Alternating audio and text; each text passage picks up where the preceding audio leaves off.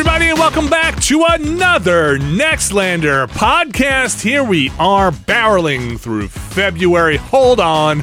Keep your hands inside the February. Alex Navarro, how are you doing?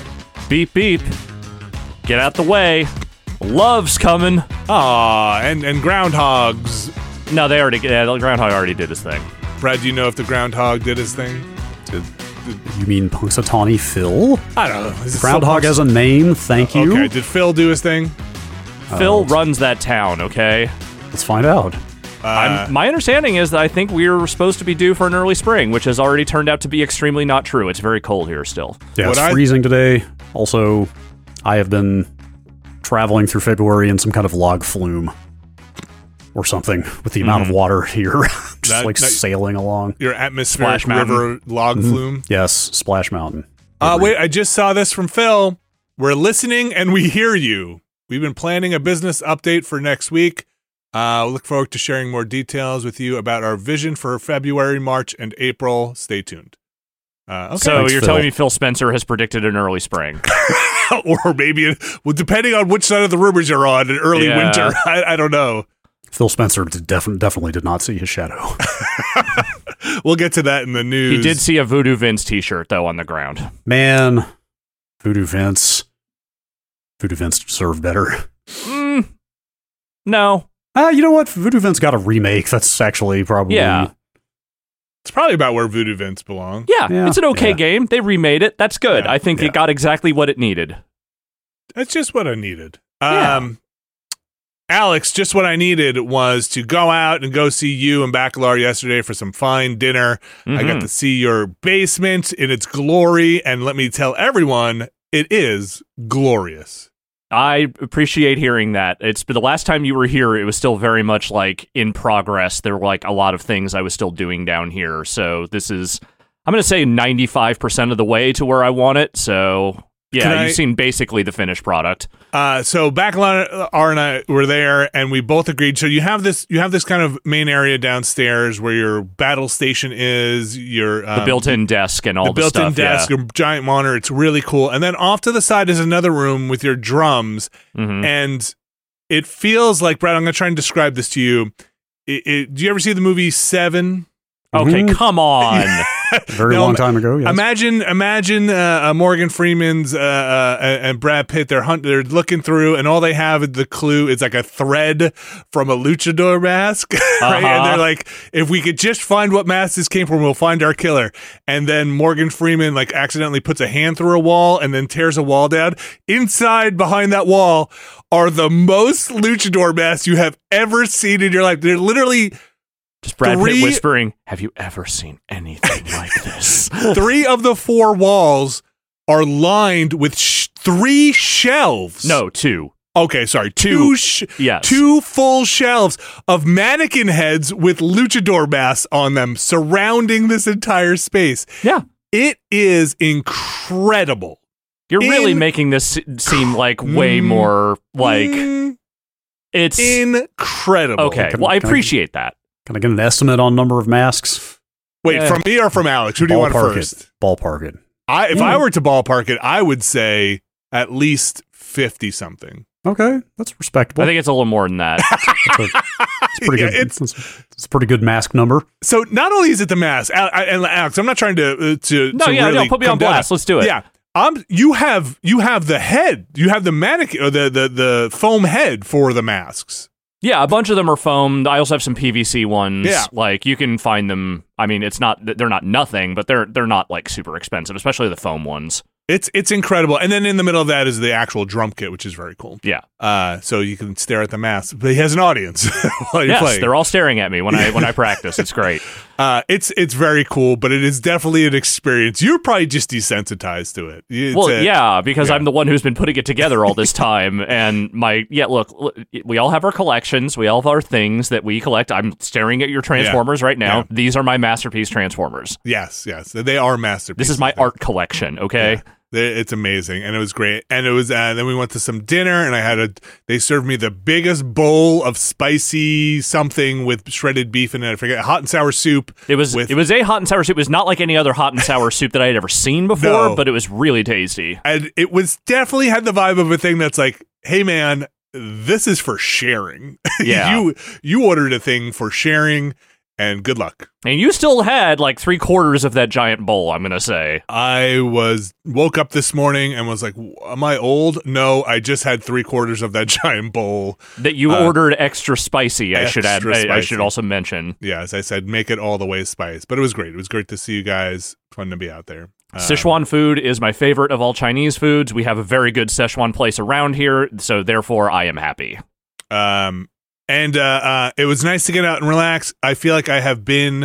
Do you ever hear that expression? Um, my wife says it. Uh, uh, if you want something done, give it to a busy person, right? I feel like I have been trying to tackle all of this stuff that I've put off, and now that I'm, I'm like in the thing, I'm just trying to knock everything out, right? Like I'm like, Right. oh, okay. Uh, we're doing the bookkeeping for taxes and all this stuff, and I'm like, okay, I've got to do this. I got to do this. While I'm there, I'm going to call my, you know, they keep bugging me for my primary care physician since I changed health insurance plans. I'm going to go do that. I can't add them. I can't add my doctor from their website as my primary care physician, and they have this thing that's like, if you don't add a primary care physician in the next couple of weeks, we're going to add one for you. I'm like, well, you won't let me add my primary care physician. Wait, what? Yeah. So I called them and they said, well, I, I did their chat message thing and it seemed like a human. and I said, uh, no way of I- knowing. no way to know. And I said, I can't add my primary care physician. They're like, oh, let me look into it. Oh, well, I contacted their office. They have to update something. Check back in four to six weeks. Uh, th- you should be able to add them. And I'm like, well, this is my doctor. If I need to go see my doctor and you give me a different primary care physician, is there going to be a problem? And they said, well, that'll come up as seeing a specialist, not your doctor. But don't worry about it. And I said, well, what does don't worry about it? Yeah, what the Like, hell? is it going to be billed as a specialist visit and not as a and they're like well they're in network it shouldn't be a problem so i ended that conversation with thank you for your information thank you for your time can you pl- please send me a transcript of this conversation Yeah. um which they were like you can print this out at any time you like I So never, ever, ever want to hear from someone on the other end of a phone. Oh, that shouldn't be a problem. Yeah well right yes and i was just like your system's broken like that's Yeah. not that's a that's things so then I called my dentist and was like, yo, man, what's up with my dental bills? I pay $80 a month or whatever it is for the, the lowest tier dental plan I can get for my family. How come I got charged nothing for going for my routine cleaning and it cost me $135 per kid to have the routine cleaning? And they said, well, because you, because adults don't have a deductible and kids do have a deductible. I was like, what the fuck? You motherfuckers, why would you do that? Why would you do that? You the know, kid's I- got to go to the dentist. Now listen, all of this sounds annoying, Yeah, but aren't you glad you're not subjected to the abject horrors of socialized healthcare? I know. Seriously, I would You're be. right. My This- kids would this- be on the in the death this has queues. to be way better. I just, uh, I look. I definitely was doing the math, and we've talked about this before. Of like, okay, look, now it just cost me for 2023 because that's when the bill came in. Whatever, four hundred something dollars with dental insurance to go get this. I pay eighty dollars a month for dental insurance. Am I making out on this, or am I not making out on this, or because I have the minimum for it, um, which is like preventative cleaning and like then you have to pay copays and uh, or sorry co-insurance and all that stuff. what is that? I, I, I mean, I'll tell you, my, my dentist told me don't get dental insurance I, it does it when we like when, I'm we, not when even we left yeah, when we left a corporation, and I was like, should I just get dental insurance out of pocket now that I'm not going to have it? And they were like, you're pro- well. I mean, you have a family; it's a different thing where you they, have the kids go. to To, I mean, that's why the kids have a co or a, a deductible, right? Because kids Yeah. go to the dentist, Yes, right? yes, that's the thing, you know. But for, for an individual, they were like, you're better off socking the money away just in case you need major Right. dental work and just spending it then So rather than because out of pocket to insure yourself for all that stuff, you're going to come out way behind. So like that's the thing is like if I were to put that um, let's just call it hundred dollars a month. If I were to put that twelve hundred dollars a month or sorry, uh, twelve hundred dollars a year, let's call hundred dollars a month. Um, away, and then it's like, oh, you need some dental work. Suddenly you have a savings account with thirty six hundred dollars in it. Like, is that I don't even know, but that's the scare. That's the thing, right? And like that's the insurance thing, and that ah, it drives me up. Anyway, two insurance things, and that was today. Um, including uh, you know, and then getting everything ready for the books, for filing for taxes, for the company stuff. Patreon changed how they're reporting, and then that whole thing made me have to go through, back through the whole year and change. A heads up if you're running a Patreon, which is I bet ninety percent of you listening to this probably have some kind of Patreon running. You're either in one or paying for one. Um, check your 1099s that you're getting from Patreon. They changed how they're reporting if you're filing uh, for your income there. They they now report uh, gross, which means they don't take out their Patreon fees when they report how much earnings you got, which you then have to report that in uh, and keep track of that stuff. Busy, busy. You know what it is? I'm not trying to complain. It just feels like I'm in the paperwork, you know, like I'm in the system in like the fucking arcane. You know when you know when um in Lord of the Rings when Gandalf is like searching for the information on the one ring and he goes off and he's in that library and just Mhm. parchments are flying and he's reading about the the uh, that's what I feel like I'm I'm in right now of like deductible for the kids this can't be right you know like oh let me find uh you know oh the the line of insurance was broken you know that um that whole thing um The letters upon the policy begin to fade. totally. Let me throw your policy into the fire. What does it say, Frodo? It says nothing. No. Oh, wait. There is. That's those. That's the tongue of the adjuster. I can definitely tell you that my insurance policy is written in the black speech. I dare not utter that tongue here. I wish that these financial responsibilities had never come to me. I wish that I could simply be back in the Shire. So don't- all men who fear such times, who experience such times, who deal with such paperwork, What we want is one policy to rule them all. Really, is, is what. Uh, is or what at least one app that I can just log into with the IRS and say, "What do I pay?" Okay, do- done. Um. Anyway, that's my that's my grousing moment. That's some behind the scenes. I've Also, before anyone yells at me, I know that the IRS is apparently working on some kind of app thing for at least individual personal taxes, and Yeah, I am curious about that. I think they're beta testing it. I think They I are saw- beta testing I think it I saw now. that it's like kind of surprisingly pretty good. well, you wait until Intuit has something to say about that. But here, I'll here's the thing, man. though. It as long as it doesn't just literally break when you try to use it, then it is still better than the current system. Anything that you can just log into and say, "Here's a number," is inherently better than what we have. hmm Just go back to my days of the 1040 EZ. That's the name of my album, 1040 Easy. I'm, I'm I'm currently awaiting scheduling a medical procedure my doctor said I need, and I'm in the holding pattern of is it going to get pre-authorized or not? Oh, sure. It's like sure. quite literally the people who do the thing are like, hey, we can't schedule that until the insurance authorizes it. It's going to be at Yep. least five to seven business days before they will even think about scheduling it. This But systems, hey, man. but hey, at least it's not socialized healthcare where you have to wait to see somebody. Again, you would be you'd be on the death panel, Brad. They would they would you'd be. Well, we decided we're not going to schedule. it. Actually, what does the chip in your hand say? It's time. Uh, you need to be retired. Listen, don't worry. If anything goes wrong for me, I can just sell my house. I got a, po- a a postcard today from a company that has literally told me they will buy my house from me if they if I want to sell. they will pay my closing costs. This this is a great deal. How could this go wrong? Okay, since we're all just fucking complaining, I got a letter from the IRS that said, "Hey, we need to check something, some filing for you." And all the spaces where they're supposed to fill in the form letter, they left blank. I was like, "We need to check on," and then it was just a big space and then a comma, and then we have not received information from, and then another big space and then a comma. Also, that letter said, you don't have to respond to this. Don't worry. Then it said, when you do respond to this, make sure you include this information.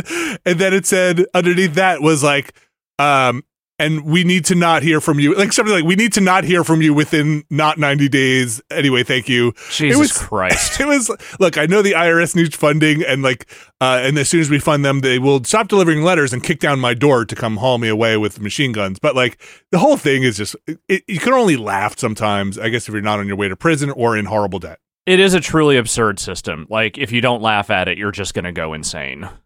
Um, yeah, yeah. I mean, we at Nextlander we received an IRS thing that's like, God, it was from our filing from like last year, and I think we received it like this year. That was like, hey, just want to let you know that uh, you we got your filing in, and uh, you'll be hearing from us.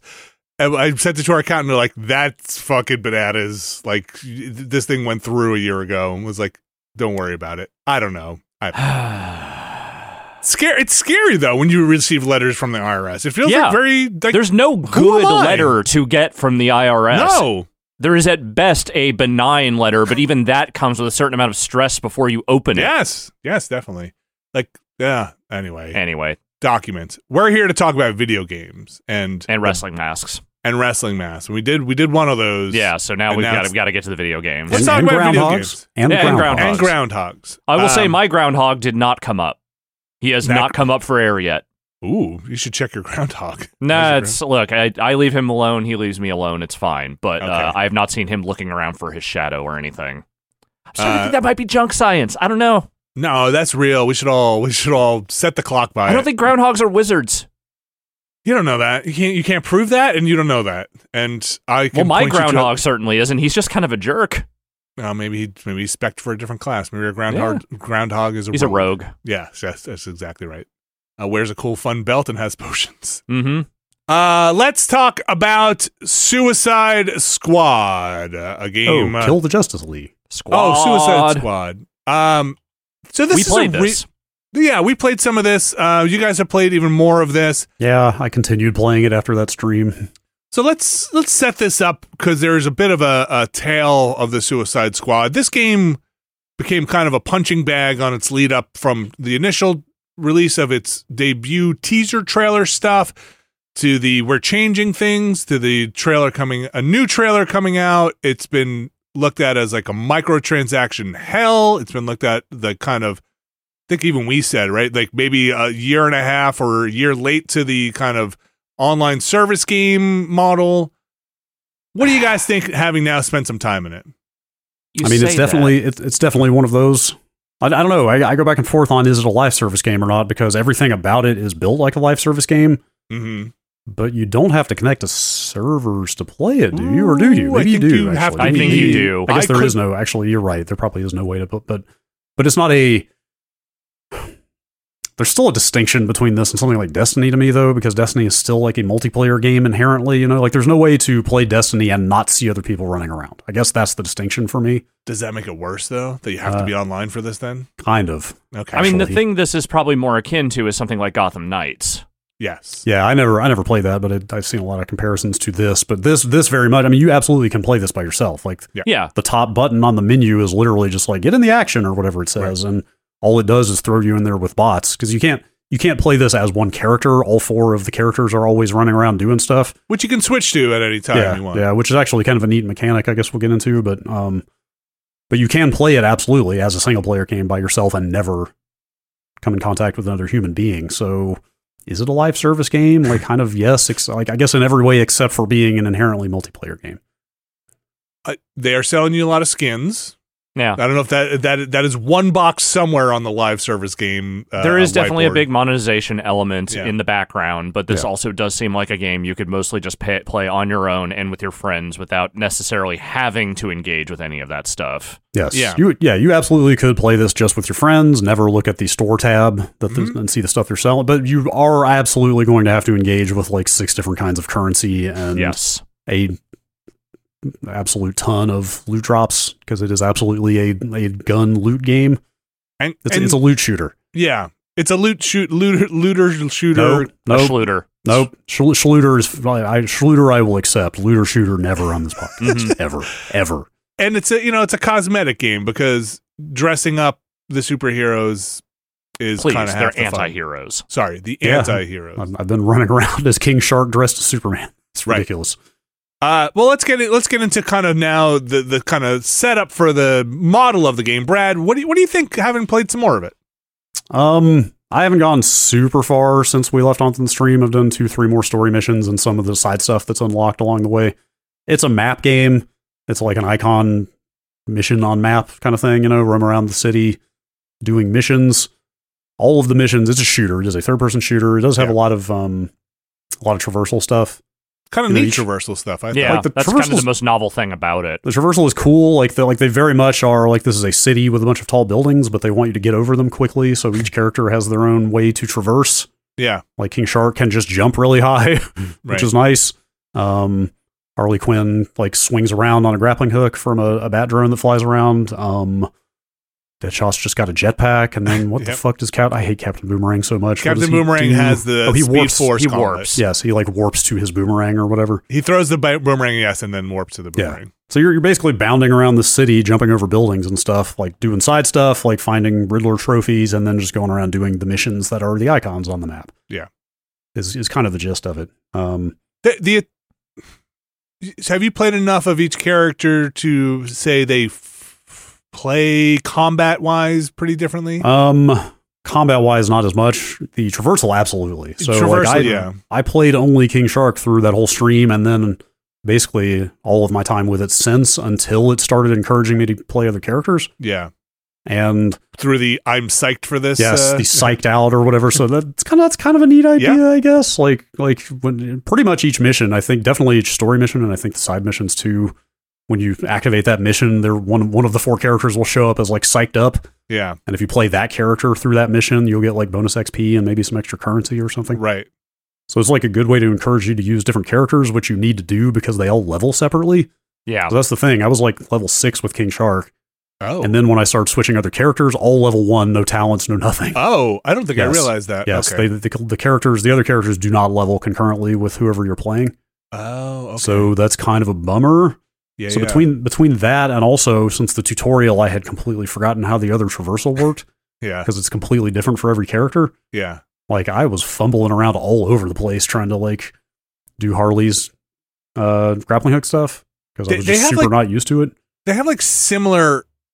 They have like similar patterns or blocks where it's like you can jump and then it's like it's like L one to almost recharge a thing, Yeah, right? every- like, or everybody's got, like, a- or get a, squeeze a little more out. Yes, yeah. Everybody's got like a limited way to kind of renew their um, Yeah. traversal midair, but it's only it only goes so far. But they are Um, different enough where they behave slightly differently. like- where it's like, oh, like boomerang, the the boom, Captain Boomerang literally teleports three more times. I think King Shark dashes three. Yeah, you get a, a triple air dash with him. And I think Um, I think uh, uh, Deadshot like spins to recharge You can- his. you can Jetpack. you can you can recharge the jetpack once in midair. Yeah, Like Harley, you can.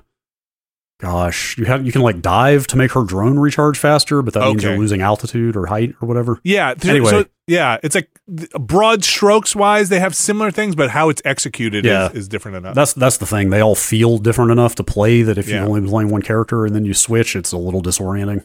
Um, the shooting is the shooting though. I mean, everybody's got special moves that you charge up, and I haven't unlocked a ton of those because they're mostly on the talent tree. But it's mostly the traversal that feels very different. Like to the shooting, you can absolutely go back and forth, and like there's some neat-ish ideas that seem pretty standard for this kind of game. Like you know, you have shields and health, but you can only get shields back by whittling enemies down without killing them and then doing Right. melee on them to to drop shields. It's almost like a almost reminds me of like a Doom Eternal kind of thing of like Rip and tear. yes, it's like you if you if you pe- light people on fire to kill them, you get armor back. If you use to do a glory kill, you get ammo. You know that kind of thing. I think you get it on the counter sometimes too, right? Yes, I think that's right. Um, what else? You know, they have archetypes where Deadshot is pretty good with that sniper rifle. King Shark kind of has that Gatling gun. Yeah, Harley feels mid range, and so does Captain Boomerang. Kind of feels mid range. I didn't play Harley a ton. Um, a lot of them melee, and then you can almost uh, Devil May Cry immediately switch to guns. You can pop them up in the air with a melee, and then switch to guns to get a um, some shots while they're in the air. Not necessarily an air juggle, but it kind of seems like a pro, like a proto air juggle, or you Mhm. know, um, a, a lot of times, at least in the early stuff I did, or when we played together, the sequence of events would be like, oh, there's a gang of five enemies on a rooftop, and now we've put a big shield in front of them, so you can't just snipe them. So you have to traverse around the shield. So like Deadshot can't just sit there and snipe them from afar, building, right? You have to get in close, and then they add um, shields that can only be broken by melee again early in the game. So you have to get in close because otherwise you'd just be sniping people from rooftops the entire Yeah. time. yeah, So yeah. Like I think I think they, they do a decent job like keeping the combat lively. You know, for that reason, like you can't just do the same thing all the time. Like Well, the- within any given mission, right? You played more than I did. The the missions we did seemed to be kind of repetitive Well, once so you're that's in what I the was- mission. that's what I was going to get to is like the, the- like on paper the combat is actually fairly interesting and like you know you're like you said you're moving around you're having to change tactics and stuff. Every single mission I have done though is nothing but that. Like all it Okay, is yeah. like literally um like I did this poison ivy mission where like they reveal that hey poison ivy is here because Yeah. everybody thinks she's dead and she's totally not. And like it's kind of an interesting mission, like or cutscene. Sorry, I should say the cutscene is interesting. The mission absolutely is not. Um, the mission is quite literally. I mean, it looks like something out of like a like a capture and hold mode in a multiplayer online game. Like you are defending her big plant, and then there's two like little plants off to the sides that you have Uh-huh. to go between them. The the two little plants are quite literally labeled A and B with floating Okay. icons Uh-huh. you know, as if they are like battlefield control Yeah, yeah. points or Mhm. something. And all it is, even though this is like a relatively major story mission with again like a pretty entertaining cutscene, like I actually think the story stuff is like surprisingly likable in this game. It's arguably its greatest benefit is the To- fact that they actually put some real work into those cutscenes and the performances are generally pretty good. Boomerang aside, who is literally just doing Junkrat from fucking Yeah. Overwatch. I mean, I mean, he's effective. I hate him. Like I despise Yeah. Captain He's- you're Boomerang. but- supposed but to not like him, I get supposed it, but- like even the other characters don't like him. I mean, I he's kind of like a like a booger eating like uh um he's like uh who's the guy from Road Rules that everybody hated? Which Um, one? Oh, oh, no, the- you mean like- from from Real World Puck? Yeah, Real World. Yes, he's a puck. He's just yeah. kind of like yes, he is an Australian bike messenger turned anti-hero. Yes, hundred percent. Man, is there has there ever been like a major real world rewatch podcast?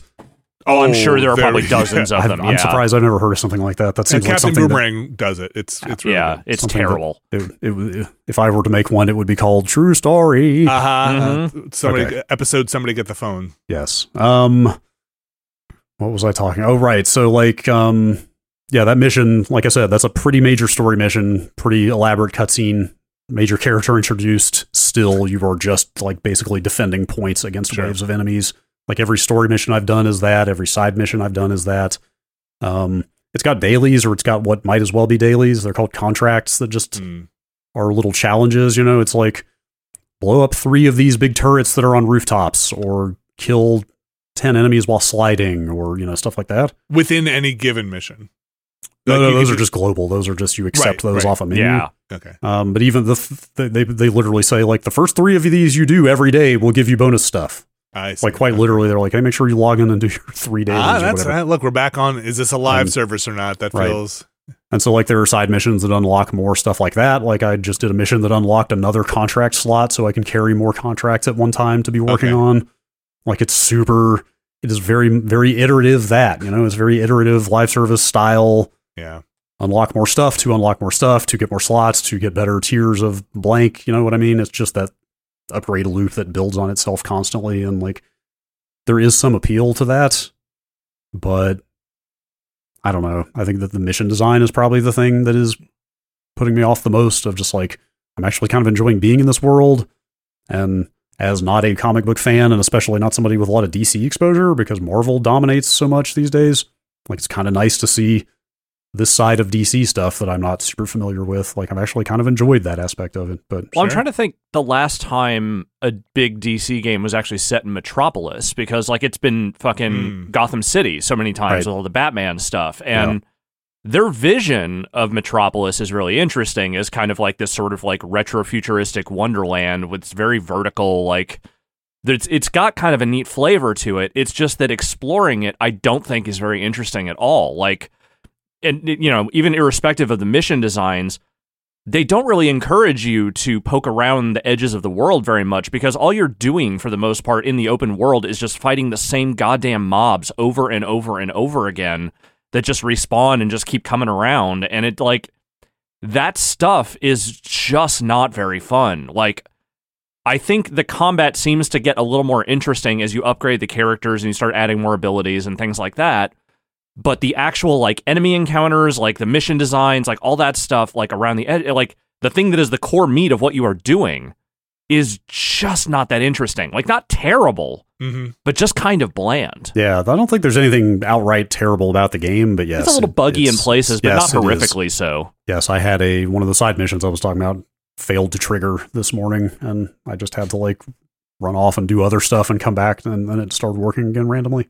Brad, as you've gotten a little further, uh, do they release some of the hey get back on mission bounds that they Um, had early in the game? They they do open up the whole map. Like not long after we left off in that stream, you do a mission where they like they're like, "Hey, I'm taking the limiters off. You can roam the whole city now." Okay. But um, I did hit a go back to mission area at least a couple times as I've been doing stuff. It can be a little funky because you do traverse very quickly, and you can Yeah. find yourself uh, suddenly outside the zone in an instant. But you know, it's not like it's not like um, like in Warzone or DMZ where it's like you just blow up immediately. It's not. I, I haven't. I haven't found it super punitive yet, where they Yeah. like kill you the second you're too far outside the mission area or anything.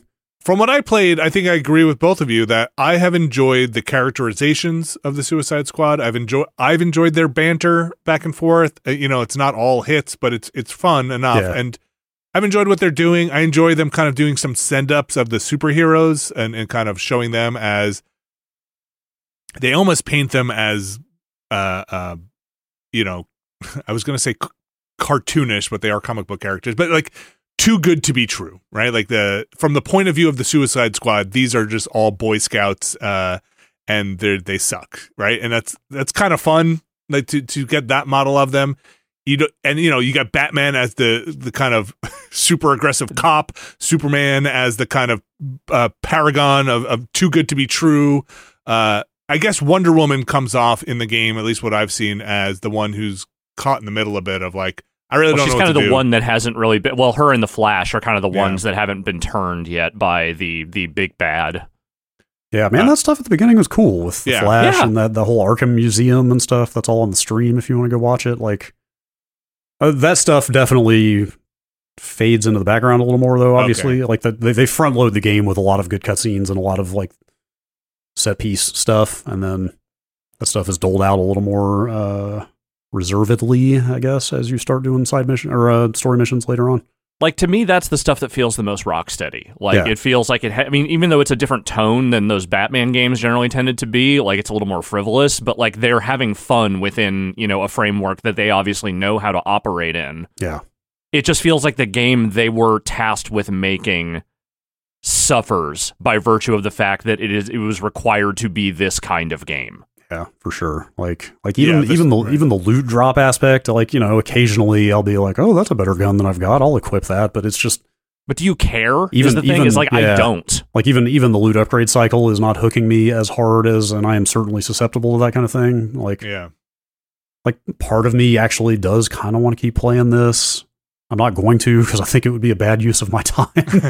But like part of me looks at the map and is like, "Oh, I could go do I could go unlock some more contract slots. I could go do this and that. Like there's just stuff to check off, you know." Yeah. and it, I- it's none of it is offensive enough that I don't necessarily want to do it. But it taken as a whole, you know, I'm like, how valuable is this experience? Like, the story stuff is cool, the comic book atmosphere is cool, the gameplay less so. I don't know. Th- Um, this to me feels like, and maybe Brad, you can relate to this. It feels like if this came up as my like Sunday night group game or something, I'd be like, yeah, sure, Yeah, yes, totally. Let's. I'll I'll drop. uh, I'll give two this or a go. hour- Yeah, Yes. I'll drop two or hours or two three hours into this on, uh, once a week on my off time to just get together and chat and grind for guns in the background. yeah, you like know? es- especially if this ends up on Game Pass, I have no idea if it will, but especially if it was in a situation like that where it was very accessible, like totally, yeah, like jump in Yeah. there and you can have fun with your friends doing this uh, for you know limited stretches. I wonder what the um, post game is like. I'm sure people have beaten it at this point. Do you do you run around Yeah, and just I've- mop up stuff Some people that I follow on Twitter have gone pretty hard on it, and in a negative I, way? I haven't. No, no, no. Hard as in like played it hard. You know, Ah, like yeah, gotten, gotten to the end through it. game already, uh, and grind. I've been grinding that stuff. Like I haven't seen anything interesting sounding from the post game at all. Okay. Um, you I mean, know, that's like were that's like a pretty rough one for a live service, right? Like, how do you keep players in it after you've finished with the narrative content? Yeah, like I, th- I think that it sounds like there are like super high level bosses, like world bosses or something Okay. that roam around that you can work toward or grind toward defeating. I should say. and they have their Um, planned uh, updates and stories, or or um, I'm trying to get the phrasing right. Uh, Season, don't they have seasons? Don't they have like four seasons planned or something like that? Something Right. along those lines. Yeah. So yes, they definitely have a ramp for this thing. Like it, I, it's hard to say.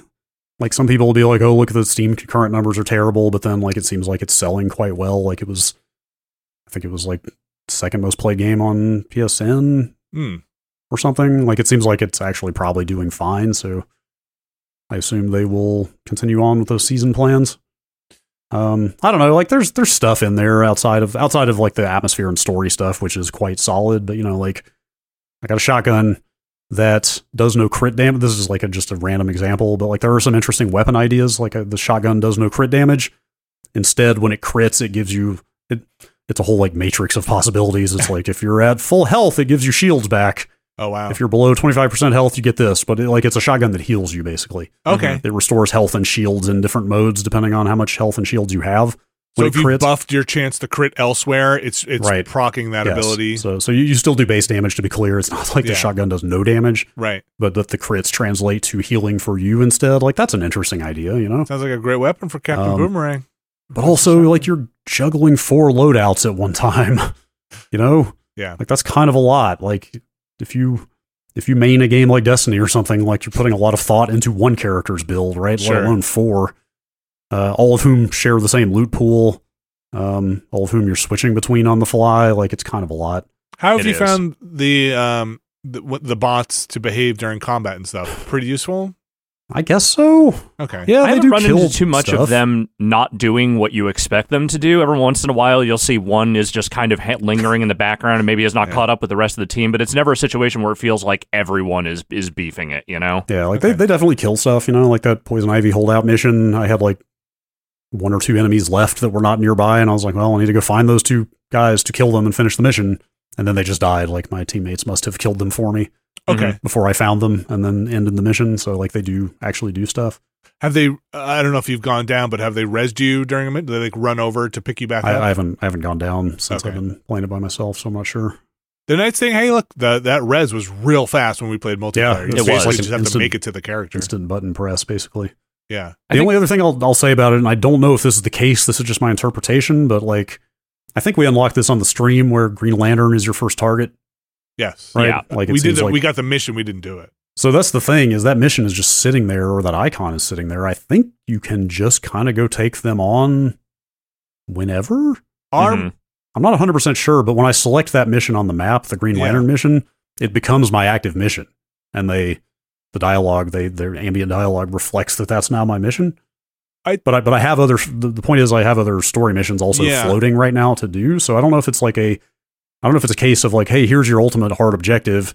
If you think you can hang with it now, just go do it. You know, as I thought they to implied narratively that there are defenses up around all. Okay, so that that's the thing. yeah. That may be the case, or or maybe maybe those defenses are surmountable but hard Yeah.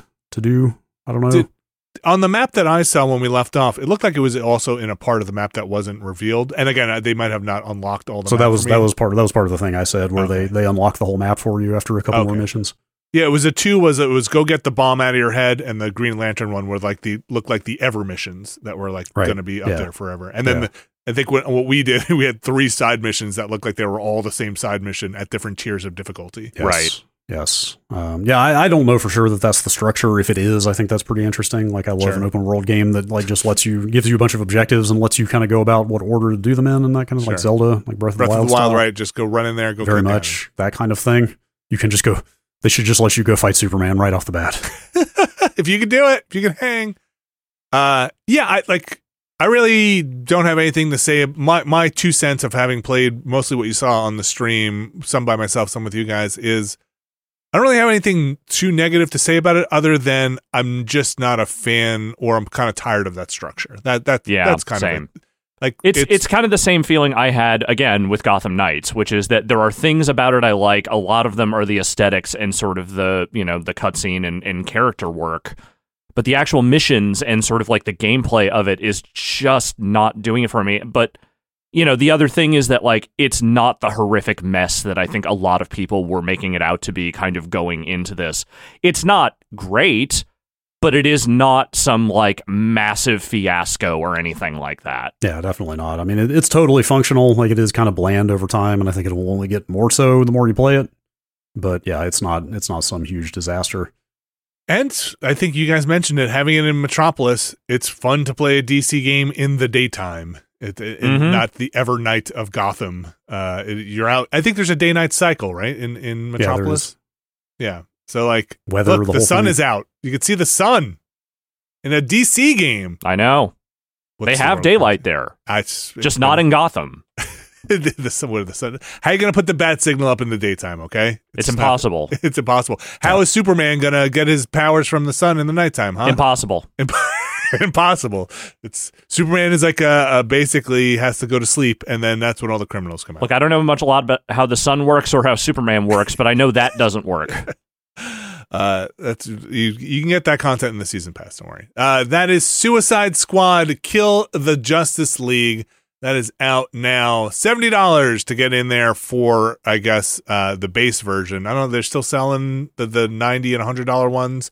That was the. I know the big pre order thing was you can get early access. I I suspect the price is still the same, and you get the four. What do they call them? The like the the Justice scrubs or something. The costumes you get. Oh yeah, those are the things that I think that's kind of a funny bonus. yeah. you can you can make your villain characters dress up as the good guys as the as the superheroes. It's silly. It's pretty silly.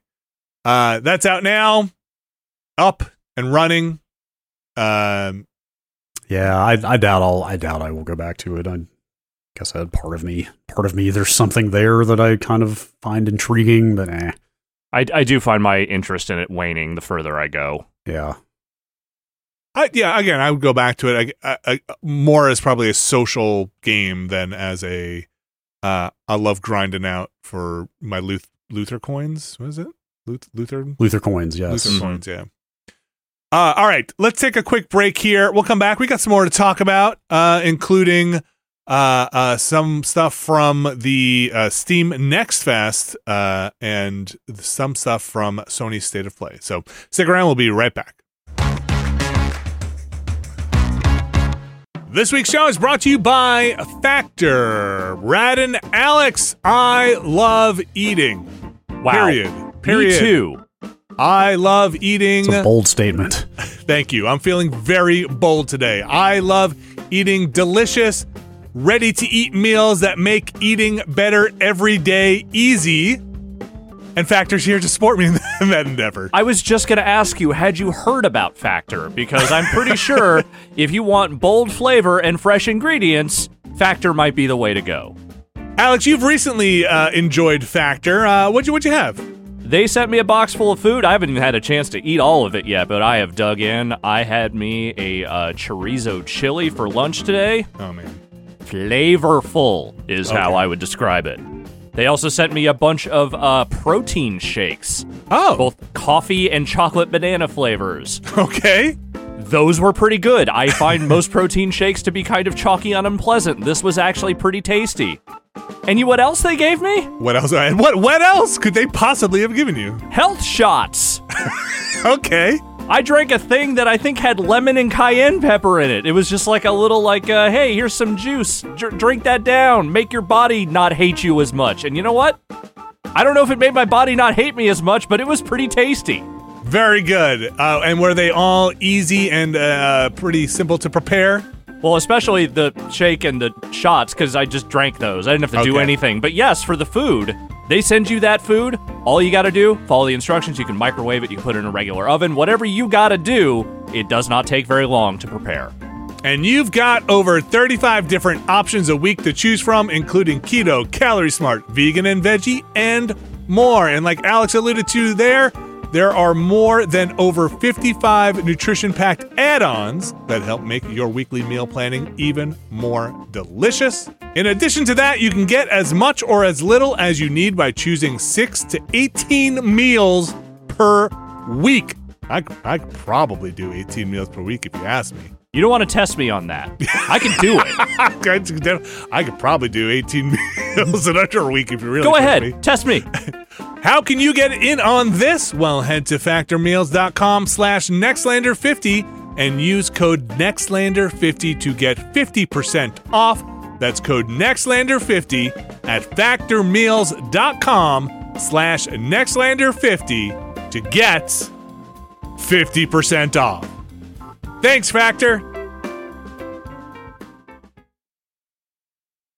All right, we are back. We got some uh we got some check-ins here, some things that uh dropped recently. Let's start with something that dropped and we'll get to the Sony State of Play uh big kind of wrap up later, but Silent Hill the short message, uh a free little not even a, I wouldn't say a chapter of Silent Hill, but a standalone uh, vignette in the Yeah. Silent Hill universe. I don't think it ties into any other product they have going. So they mentioned Silent Hill in the game, uh, the Mhm. Silent Hill phenomenon in in the game, uh, but this uh, does not look like what they showed in the Silent Hill trailer. Oh, it's, Uh, I mean, it's definitely not the Silent Hill 2 remake. And I, oh, yeah, I, I guess what I mean is like it's not taken from a larger game, or they're they're not doing another game in this style necessarily that plays exactly like this.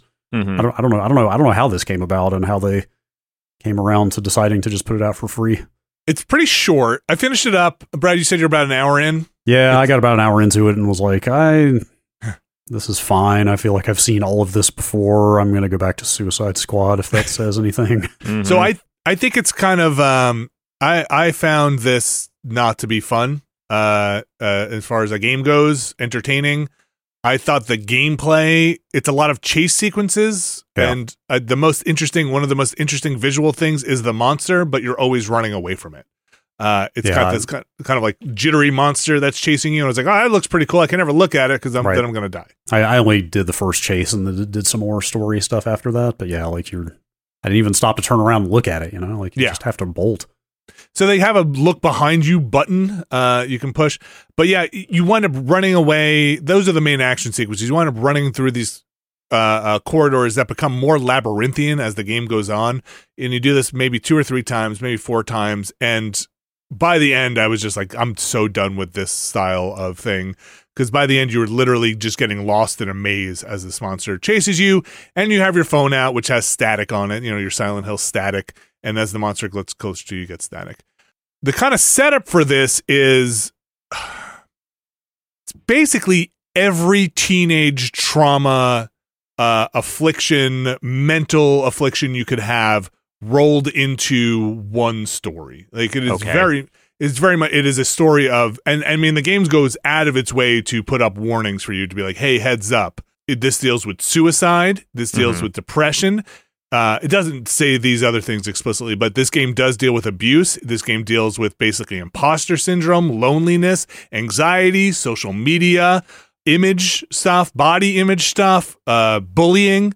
All of like the character for me almost felt like a piece of luggage just carrying around all of these traumas Mhm. and less of like a real character, uh, if that makes sense, or characterization. And I think that for me became some of the problem with this game, which was I don't know if I'm this is resonating or doing anything for me. And there are enough things in there where everybody who plays this is going to find some point to connect to because it's every human misgiving anybody's ever had, right? Like, oh my Mhm. gosh, am I should I be here? What am I doing? The choices I make, you know, some more than others. Uh, it's gonna probably resonate with some people. It did not for me, Okay. uh, and I, I found it to be like, Just a laying it on maybe thick in a way that just did not feel particularly authentic.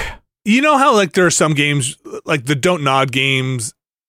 Like Life is Stranger, like, okay, this could be corny teenage shit, but it's believable. and it's of earnest in a way that Yeah. I feel like you know sort of leaps over the more like you know if you're let's say if you're somewhat cringe sensitive, I find that even the cringy parts of those games, it, there's at least an earnestness and a sincerity that I kind of appreciate.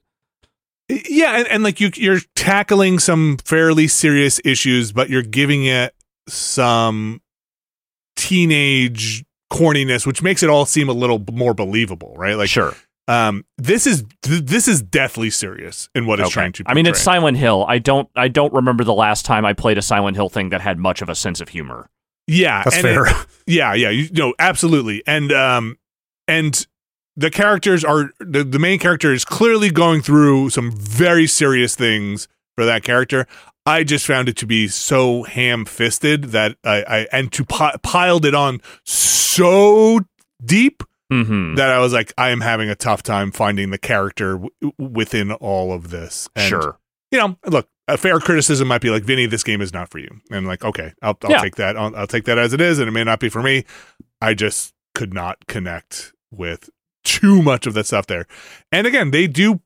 This game does portray suicide and and self harm, and they every time they put the warning up in the beginning, and pretty much every time the character engages with that stuff, they put the warning up again. You see that warning like seven times throughout the game, uh, with the suicide prevention hotline on it which I'm not saying is wrong, but it is it is narratively a little weird, right? Yeah. Like to, to come up with this screen that's like, hey, just a reminder, if like you're experiencing these things, here's the suicide prevention hotline. Like there Yeah. is a degree of that where it starts to feel like that is dominating your experience with the game versus just like, hey, here is an acknowledgement and a sort of like, you know, it, like an upfront warning versus like a just in case you forgot, we're dealing with this stuff. So here's the suicide hotline again. Like I'm not saying there's no value in putting that stuff in there at all. I agree. I'm saying the constant hammering of it almost feels like they are hedging in a way. It, it's a it's a weird balance, and again, this is all di- divorced from the gameplay, which I think is not that fun. But like, it's a weird balance between we know we're delving into some really serious topics here. Me being like, I don't think you're handling this that well, and then having that title card come up that's like, we know we're dealing delving into serious Yeah. topics here, and it's like, yeah, I know you are. I'm not sure you're, in my interpretation, handling this in a uh, uh, s- more human way. You know, yeah. But it's again, I think, like you said, Alex, it's a Silent Hill game. It is dealing in the supernatural. Is it? So that's the question I Yeah, have is yeah. Well- what is Silent Hill anymore? Oh, geez. I mean, we'll we'll get into that more when we talk about the state of play.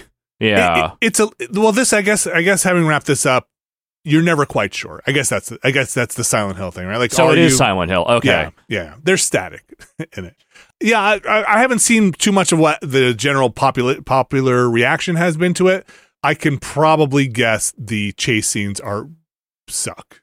like the general consensus is, I can't imagine too many people being like, "That's a really fun mechanic." Those gotta just suck. It's more. I'm, I'm more curious to go see what people think of the kind of um, narrative they tr- tried to weave with their characters. Gotcha. On on on one page, it's like this could be a really interesting uh, uh, expose is not the right word, but portrayal of the anxiety. It's a lot of social media stuff too, of the anxiety of current teenage social media, cyberbullying and bullying, and, and kind of again that imposter syndrome stuff could be, but they go so far. They they go so far where Yeah, like there's I, I'm paraphrasing. There's a line. I mean, there's there's a lot of like um voiceover that's kind of both in the in the in the character's head, but also like presumably stuff she's heard from people in the past. You know, that plays over different scenes. You know, and there's one Yeah. bit where some dude is just like very sneeringly, just like you got to post sexy stuff if you want followers or Yes. something along those lines. And at Mhm. first, at first, I was like, man, that seems a little on the nose.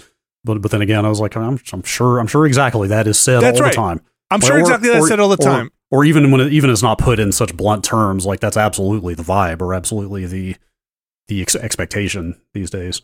Yeah, and it's like yeah, it's that kind of stuff. You get you get stuff that is like your your um, parent telling you, "I wish you'd never been born," right? And it's like that just screams out, and it's like okay, you know, the main character's like nobody ever liked me, and it's like okay, I'm getting and some real subtlety as for cowards vibes off what you're describing here. I'm trying to balance my like, nah, is that, are they just going overboard, or are they really being like, no, this is what you hear. It's not what maybe is being said; it's what you hear inside your head. Okay. Um, you know what I mean? Like, but that's No, not what, what they're mean. that's not what they're going for. They're going like this is what people are saying. Um, Silent Hill. I'm not the Silent Hill person. I like- think. No, I I mean, have I- enjoyed Silent Hills before. Yeah, I, I go back and forth. Like I, I've played some of those games. I don't think I've ever actually finished one. I always really admire the atmosphere of especially those first three and kind of what they're going for. That kind of survival horror has never really been my thing, but you know, I understand why those games are so beloved by people because there is like a real like there wasn't much else like Silent Hill when it was kind of hitting at its at its peak. Yeah, I, I think like probably the best thing you could say about it is that in the era of Resident Evil, it was like the one other franchise that really found its own identity. You know, Totally. kind of like everybody else was like everybody was trying to do survival horror back when it was new, but Silent Hill was the one that came along and was like, okay, this is like very distinctively its own thing.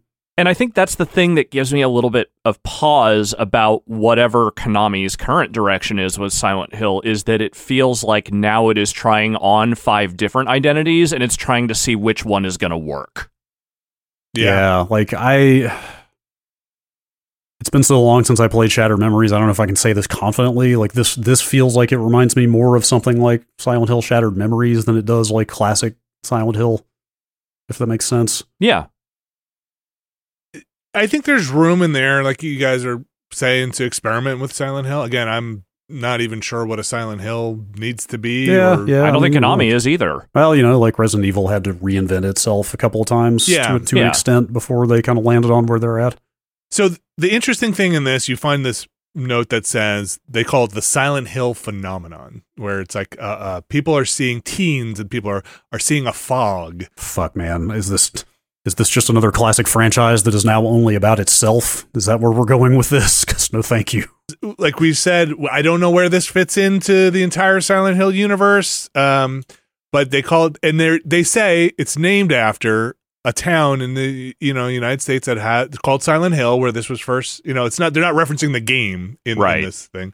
Uh, but this this this the short message is really about teens and being online and depression and cut off. They reference COVID in there, and um, again, it's it's a he- it's heavy stuff. I just don't know if it's handled with the kind of subtlety that would have appealed to me. Yeah, Yeah. yeah. There, there is some decent visual design in there. Like I, I, I didn't play the whole thing, like I said, but that that post-it note room, you know what I'm talking about? Pretty early Yeah. on, like that. You know, You stuff see like that that. a lot. Okay, yeah. So I kind of got the feeling they might bring that back, but that was done well. Like the look of it. Yep. I thought a billion was- post-it notes all over the place. Like the, this room is like quite literally wallpapered with post-it notes like that. It, I started to say that must have taken a lot of work. I don't know actually, but um, but it's striking. It's like a, it's a striking visual. Uh, did you hit any of the FMV stuff? Yes, Okay, I was definitely shocked to see some FMV in there. Yeah. At first, I was like, "Man, is this some really hot?" No, I think this is actually just FMV. Um, yeah. So the short message: it's free. If you're a Silent Hill fan, obviously you've probably already checked it out and, and, and gone through it. Again, if you if you're curious about it, they will put up the warnings for you, and I'll just give you this right now. It it tries to explore very dark and heavy stuff, self harm, suicide, all these things. That is what the game is about, and it is kind of crushing in some ways. If you were, but it came off as a little ham fisted to me, so I didn't. It's not like I felt nothing. It just didn't resonate, you know. But like it, it might with some people. So be heads up if you're going to go into that. It's they will again warn you multiple times when when you're getting in. On a different note, but I can tie this in. Mhm. Uh, I finished Sea of Stars, okay. um, and I got the true ending for the game, which I recommend every, anybody do if you're playing that game. Uh, I really like Sea of Stars. I think it's a great game. Um, you know, in that vein of JRPG and Chrono Trigger and all that stuff. We've talked about that a million times. Uh, one of the most interesting things, though, is at the very end of the game, there is a uh, even beyond the true ending, you can get these this extra kind of meta ending. And uh, I guess spoiler warning here if you don't want to know anything about this, it is kind of an Easter egg. It's not really narrative focused at all, but you know, if you don't want to know anything about what's happening at the end of the game, then here's your spoiler warning. But uh you wind up having this very long conversation with what I suspect is a characterization of the developer basically just going into shit. Like just get not about the game, just like life and development and making the game and like the struggles of like uh, again imposter syndrome and I don't know what I'm doing and like you know I, there's this period here where I was just not sure if I should go on and we had like three three years left on this thing and it's and you know the character one you like hey do you want to hear the whole story I'm not going to let you quit until uh for a while here and you're like "Y- yeah I guess so I'm like Okay. all right here we go it's I've never really quite seen it in a game before and then you know the character just kind of runs off and you can do some other stuff but it was pretty Huh. intense Nobody's doing very well right now, are they? I don't I don't know. I don't know. I mean, you know, it's touching and, and weird. My, my my kids were sitting there because I beat the game with them and they're like, Dad, What's going on? what's going on? Uh, I was like, you know, sometimes adults just need to vent and just Yeah. gotta it's gotta put some stuff out there into the world. Game development can be therapy, I guess. Yeah. I had nobody had mentioned that to me and I was kind of quite surprised to see it in there. Um and it was it was cool to see in a way and different. I'm sitting here trying to think if that's a trope of the genre. Like, were there games back in the day where developers put themselves in the games much? That feels like a thing that happened, but I can't think of any examples. Uh I, certainly can't think of any. I don't know. Uh, it was.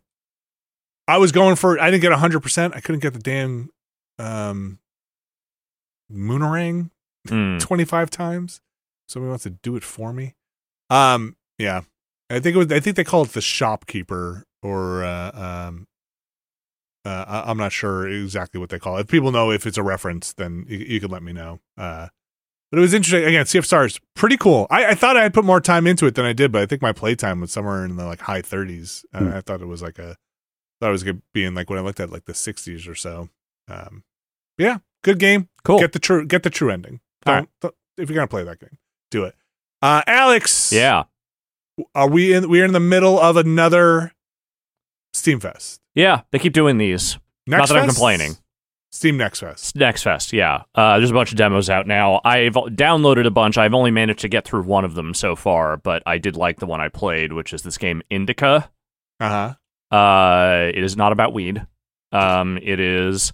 I think we saw this on one of the presentations last year. I don't remember which one, but it is a game. Uh, it is a third-person game that I'd say at very first blush definitely has the the feel of something like a Plague Tale. Uh, it is sort of exploring environments, kind of running from threats, not really engaging in combat necessarily. Um, but it has a whole other flavor on top of that. So it takes place in what they are describing as an alternate historical 19th century Russia. Uh huh. You play a nun. Uh huh. Uh, they don't really explain where you are in the story. It's just like one sequence that takes about a little under an hour to play through. Um, you dr- you're dropped in, and you are paired with this guy who is a prisoner, who presume like the way it's described in the backstory as you kind of play through it is he escaped at some point and either kidnapped you or waylaid you from where you were supposed to be. I don't know if you've been excommunicated from your convent or if something else is going on with you, but the devil also talks to you Okay. As a nun. As a, as a nun, and she doesn't okay. seem overly thrilled about that. Okay. But on top of that, this sort of like, you know, very atmospheric feeling kind of narrative exploration game, there's a weird element of goofiness that has like kind of a retro video game thing to it. So like all the fonts in the menus are like straight up 8-bit, 16-bit style like pixels. Weird. The little thing in the upper right corner or or left corner, which I actually don't know what it's tracking exactly, but there is like a number counter that is also done in that font. And the soundtrack alternates between what you would expect, the kind of like moody sort of strings and kind of tones in the background, with stuff that sounds like it comes out of a retro platformer. Huh. Weird. Like imagine if Black Narcissus was a environmental platformer. I don't know what that is. It's a very old Technicolor movie that features nuns. okay. Like I, Okay. I like I pulled this up on Steam after you mentioned it, and the media on Steam gives absolutely no hint of what you're des- describing. It's all just like scenes of very like washed out historical settings. Yeah. That's like a such a weird detail to not promote or make clear.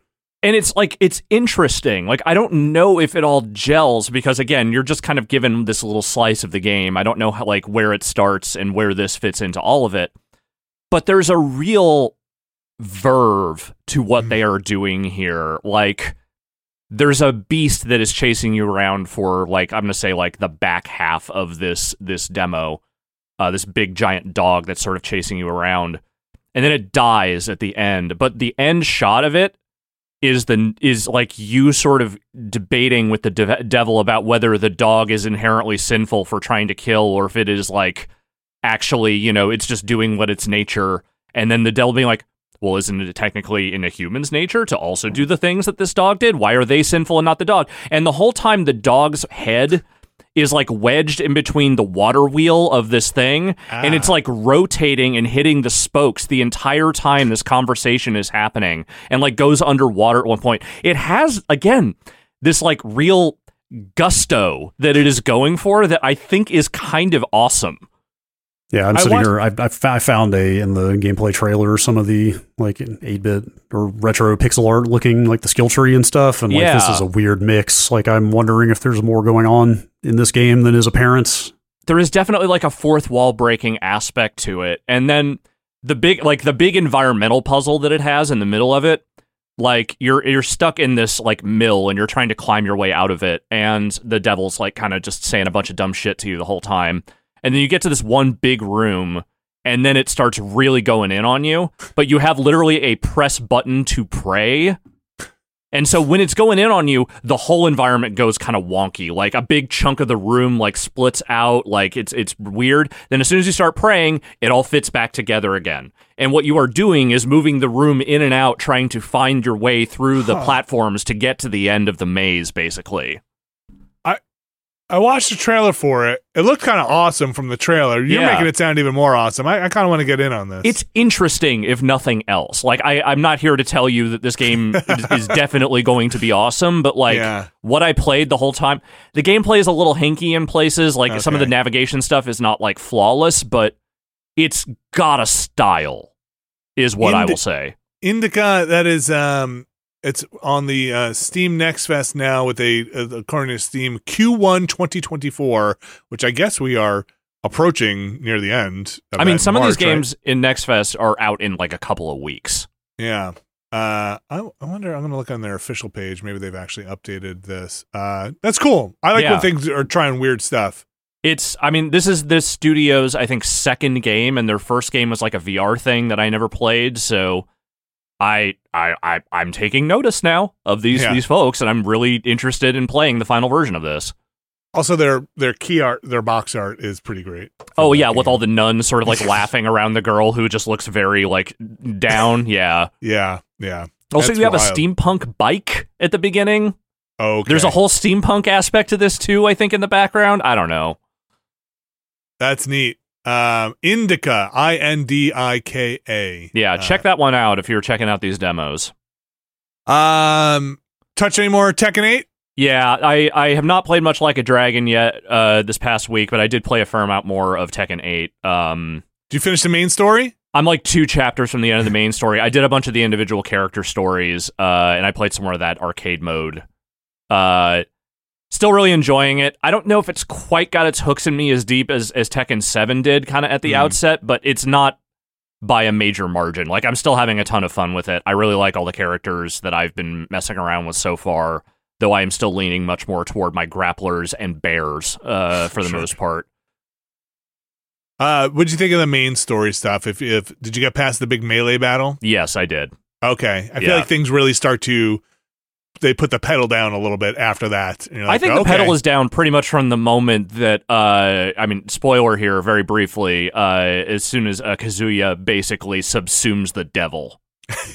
I think Well, that's when shit that- is really off to the races. Is that really a spoiler, or that is just Tekken? I mean, he straight up fights the devil and then just Yeah. makes him s- sucks him inside of himself pretty much. yeah. Yeah, there's a there's some real And then you find out a guy's an exorcist and then he throws a fucking heaven spear at him. It's it's a whole thing, man. Yeah, it's it's pretty neat. I, I was kind of pretty tepid on up until about that big melee battle, and then uh, after that, I felt like things went in the kind of wilder direction I was expecting. Definitely. Oh, it it doesn't it doesn't stop, man. And I, I will say again, some of those individual character stories are really stupid in a way Okay. that I am super into. Like the the the Kuma ending is maybe my favorite one so far. Okay, I haven't done Kuma uh, yet. I, I haven't gone back since we talked about it last time. I, I, I want to. I plan to go back and do the sillier uh, side story endings. Yeah, they're good. See what, see what happens there. Uh, uh, have you guys seen kept track of like how that game's being received in the in the fighting world? It's mixed. I think I think most people are enjoying the fighting system. There are some people that are definitely complaining about the net code. Um, you know, uh, it, it's it has it has its detractors, but I don't I haven't seen anything that severe. It seems like most people who like Tekken are having fun playing this Tekken. Okay, again, don't trust I'm having me. fun. I like Tekken for I like the fighting games for the story, as we've said over and over. Uh, any other th- games you guys want to bring up? I Uh, we playing Final Fantasy VII Remake, but we can talk more about that later. Hell yeah, that uh, rebirth demo is out now. Uh, I assume like the last one. I didn't check this, look into it, but I assume like the last one, you can bring in your save, right? They did that on the last one, didn't they? Oh, from the demo to the look yes, it looks like the Rebirth demo progress does carry over. Into your main. Yes. Okay. Uh, because man, that's Oh, that, that'd be a bummer. players who have saved data from the demo will receive bonus items in the full game. Oh well, maybe I'm playing the demo then. Um, looking forward to checking out Rebirth when Yeah. it is coming out. yeah, I. I tried. Uh, thanks to everybody who showed up for my solo stream of FF7 Remake last week. That was a lot of fun. Yes, archive up. Right? getting yes, getting back into that because I by the end of that stream, I felt like I had a good handle on the combat again, and forgot that the combat is really fun in that game. Pretty good. Yeah. Yeah. Did you find any good materia? Eh, define good. Did you find Acceptable. Curaga? Materia are only as good as you make them. I forget. Do you you level them up, right? yeah, you level them up to unlock equipped? better Yeah. spells. Okay. Oh, I got a lot. I got a lot to remember as well. Uh, all right. I think we're gonna wrap up the games section here, uh, and we're gonna take a break, and we're gonna come back, and we're gonna talk about the news, which some interesting news out there. So stick around. We'll be right back. And we are back, and we got some things to talk about here in the news. Probably the biggest thing percolating and coming up, bubbling up from the primordial gaming ooze are all these reports. As far as I can, if I stick my lick my finger and see which way the wind blow, and apparently Microsoft is just getting out of the console business That's right. uh, forever. Sega right. all over Nothing- again. nothing, nothing short of Microsoft's entire effort in the video game industry is at stake here.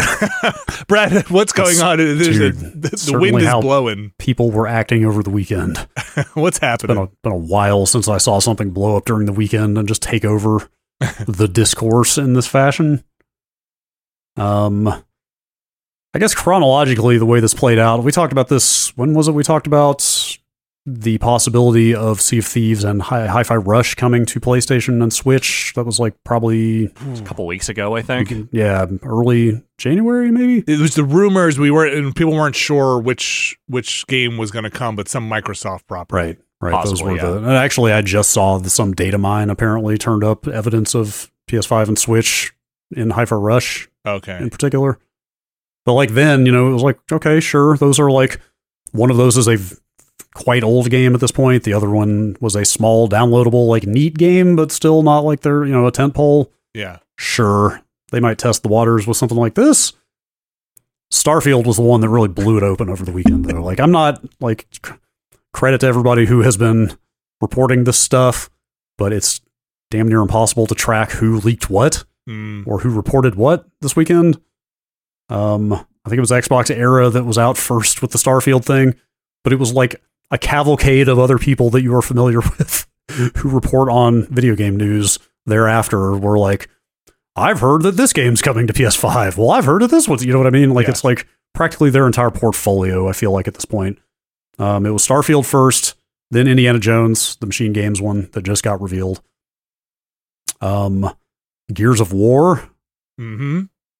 Uh, Hellblade 2, Mm-hmm. hmm like pretty much every big game Microsoft has got in the hopper, somebody in the last three days has come out and said, like, I can report confidently that they are at least talking about bringing this game to the PlayStation 5. Um, but I think Starfield was the one, you know, like Starfield is the seven and a half billion dollar game, right? hmm It's I- effectively, I mean, Bethesda does a lot of stuff, and I'm not trying to take anything away from any of the other very talented, hardworking studios that are under the Bethesda umbrella, but like, you buy Bethesda to get Bethesda game studios, right? Right. Like, regardless of how Starfield turned out subsequently, like, that was the one, you know? So to hear Starfield might be coming to the PS5, It, it's a big. De- it's a huge deal. yeah. Um. but, If but it's course, true. it- yeah, a, a, yes, if it's true. Like I've certainly seen people we know float the possibility that like, oh, is this a fight going? You know, the classic situation is there a fight going on mm, inside of Xbox, and somebody is leaking this just to either drum up public support or to reveal what the bash- backlash looks like. You know what I mean? Like hmm yeah. people sometimes leak things in private corporate fights to try to like shore up their position. Or put the kibosh on it. right? Um, who knows? Like a bunch of people immediately, especially people who are, let's say, a little too invested in their choice of console Mm. platform, Yeah. Yeah. seem to have climbed up way too high. or like, They're at the top of that water tower now and they don't know how to get down. yes, pretty much. Yeah. Uh, yeah, some some like people are people are straight up acting like Microsoft's about to exit the console business, which like I don't think so. so I- Yeah. Sorry. Go ahead, Alex. No, it's just like I, I with everything. I, I read a bunch of this stuff over the weekend, and what I gathered was that while there is, it does feel like there is at least some genuine reporting about the possibility of some of this stuff. It's like you said, People are taking this po- these possibilities and running with them in a way that is just completely unreasonable. Even if things are, in fact, exactly as dire as the most ardent fanboys are making it out to be, there is a reality here that has to be faced, which is that Microsoft's attempt at this console generation has not gone as well as certainly they would have liked it to. Yeah. And I don't know what the long term viability of the Xbox brand and as a console maker is. That said, nothing about the way Phil Spencer and the, the games team at Microsoft has approached this stuff leads me to believe that they would just go out there and say, hey, by the way, we're not making consoles anymore. Go play Halo on PlayStation. Like, Right. that's not what they're going to do. I feel like at the absolute most, what we are talking about here is the thing we were talking about at the beginning. They are going to test the waters with a couple of games that are not vital to their exclusive uh, portfolio, see what that does for them. And I think they are going to ride out the rest of this console generation as is, and they will make their their choice the next time they have to make that choice. Yeah. Yes. I mean, not to put the cart before the horse, but if we're straight up talking about is there going to be another Xbox or not, like, Couldn't I still, tell you. I still feel pretty confident there will be another Xbox, but is it guaranteed? No. No. Like, like there's a chance. Like, would we have said two, three weeks ago there will not be another Xbox? Absolutely not. Of course, we would have said there's going to be another Well, one. Well, no, Like, I, I think we've been talking about this for a while. Like, is that Yeah. is Xbox getting into the app business? Is it getting into the service business? well, well, they Is are. though. Like, Xbox that's the a thing, though. PC brand at some Yeah, I mean, point? yeah. You know, It, it's all those things. Yeah. the- but the, the question here though is like, are they like cutting one of the legs off of that table? You know, like Mhm. like the the the the thing you didn't f- see coming is you assumed they were always going to put out their own turnkey solution to play their games. If you don't have a good PC, if you don't have somebody else's platform, you know, like there there was always going to be, hey, Some we kind of have a box. box. Yes, hey, we have a box for you to play our games and play Game Pass on. If you don't want anything else, and like that might not exist anymore. Mhm. I think it probably will, at least for one more generation, but who can say? Yeah. I, nothing I, is guaranteed. I think we, yeah, I think in this conversation we have been talking about Microsoft.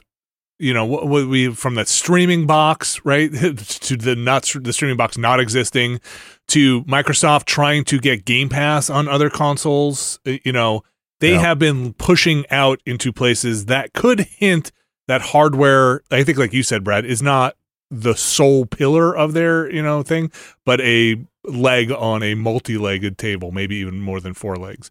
Yeah. Uh it's funny you mentioned Starfield being this thing too, because that's initially my thought of like Starfield. It's like Star, you might as well put Master Chief on there, and then was like, well, if you're in a boardroom and you're like, how do we get our money? uh, Did Starfield sell as well as we wanted to? How do we get more money from Starfield? What if we put Starfield on other platforms? You know, Starfield then starts to make some sense to me. Of did I don't know if Starfield underperformed for their sales. I assume it I did. truly have no idea what their projections were. Yeah. I feel like they probably had very lofty goals for it. Yeah, Uh, I mean, it was it was in that top twenty that we talked about. I mean, that was not entirely complete data, but it was relatively complete, and it was even even you know being on Game Pass, it was still Yeah, it, didn't it come in around like number ten or eleven for the year or something? Yeah. So I It was I in the know- top 20 pretty firmly. So I don't know what that means in terms of like what their projections were for it. Did they want it to be a chart topper? I, I don't know. Did they want it to be the number one game of the year? Because Yeah. that wasn't going to happen. But Um. So you know, do you look at those things and again in, in a room being like, what if we put this on another platform? What what happens there? And do we reco- recoup costs?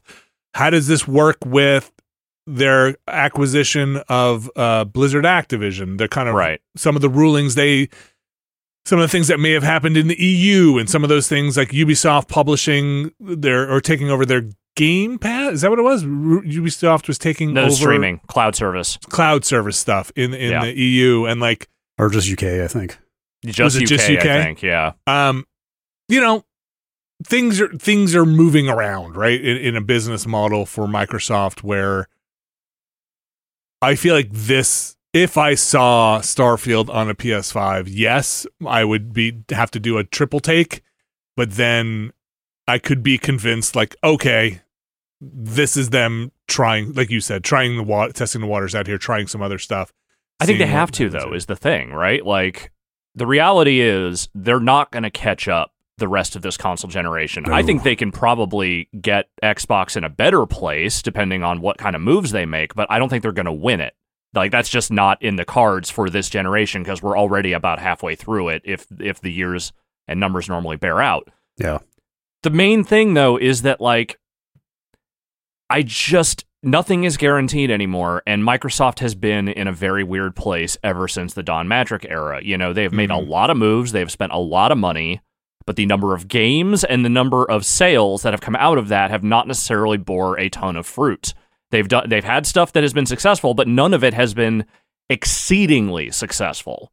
Yeah, it really just feels like the games have not been there, which is not to say that they have not put out good games. They've put No, out they put out plenty of good games. Plenty of great games over the last, gosh, 11 years now. Since, Yeah. Well, a little over 10 years since the uh, Xbox One came out. Um, I think that the platform, like, they righted the ship on the platform like 100%. Like, just the what the box is, you know, getting the cable box, like all in one entertainment center shit out of there, making it a video game platform again, like making the dashboard better. Yeah. Like quality of life stuff, like quick resume, like the, the platform is as good as the PS5 or better in some respects, right? Yeah. Like I think the console experience is great, but like Halo Infinite didn't really hit.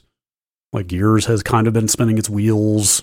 It does Well- not seem like Forza did as well as they wanted it to. Yeah, like So- they've got they've got interesting stuff here and there, but like for for especially for the amount of studios they have acquired over the last several years, like I just don't feel like the extremely strong first party output has been there that they would need to really drive sales of their thing, which is Here's, uh, certainly reflected in the they don't report console numbers, but did we talk about this um this uh what is it Ampere I think did this uh this analysis last year that the PS5 outsold the Xbox 3 to 1 last year.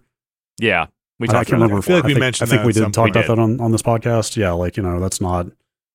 It's not great. No. Um, Games Industry Biz has a report here from October 25th, 2023.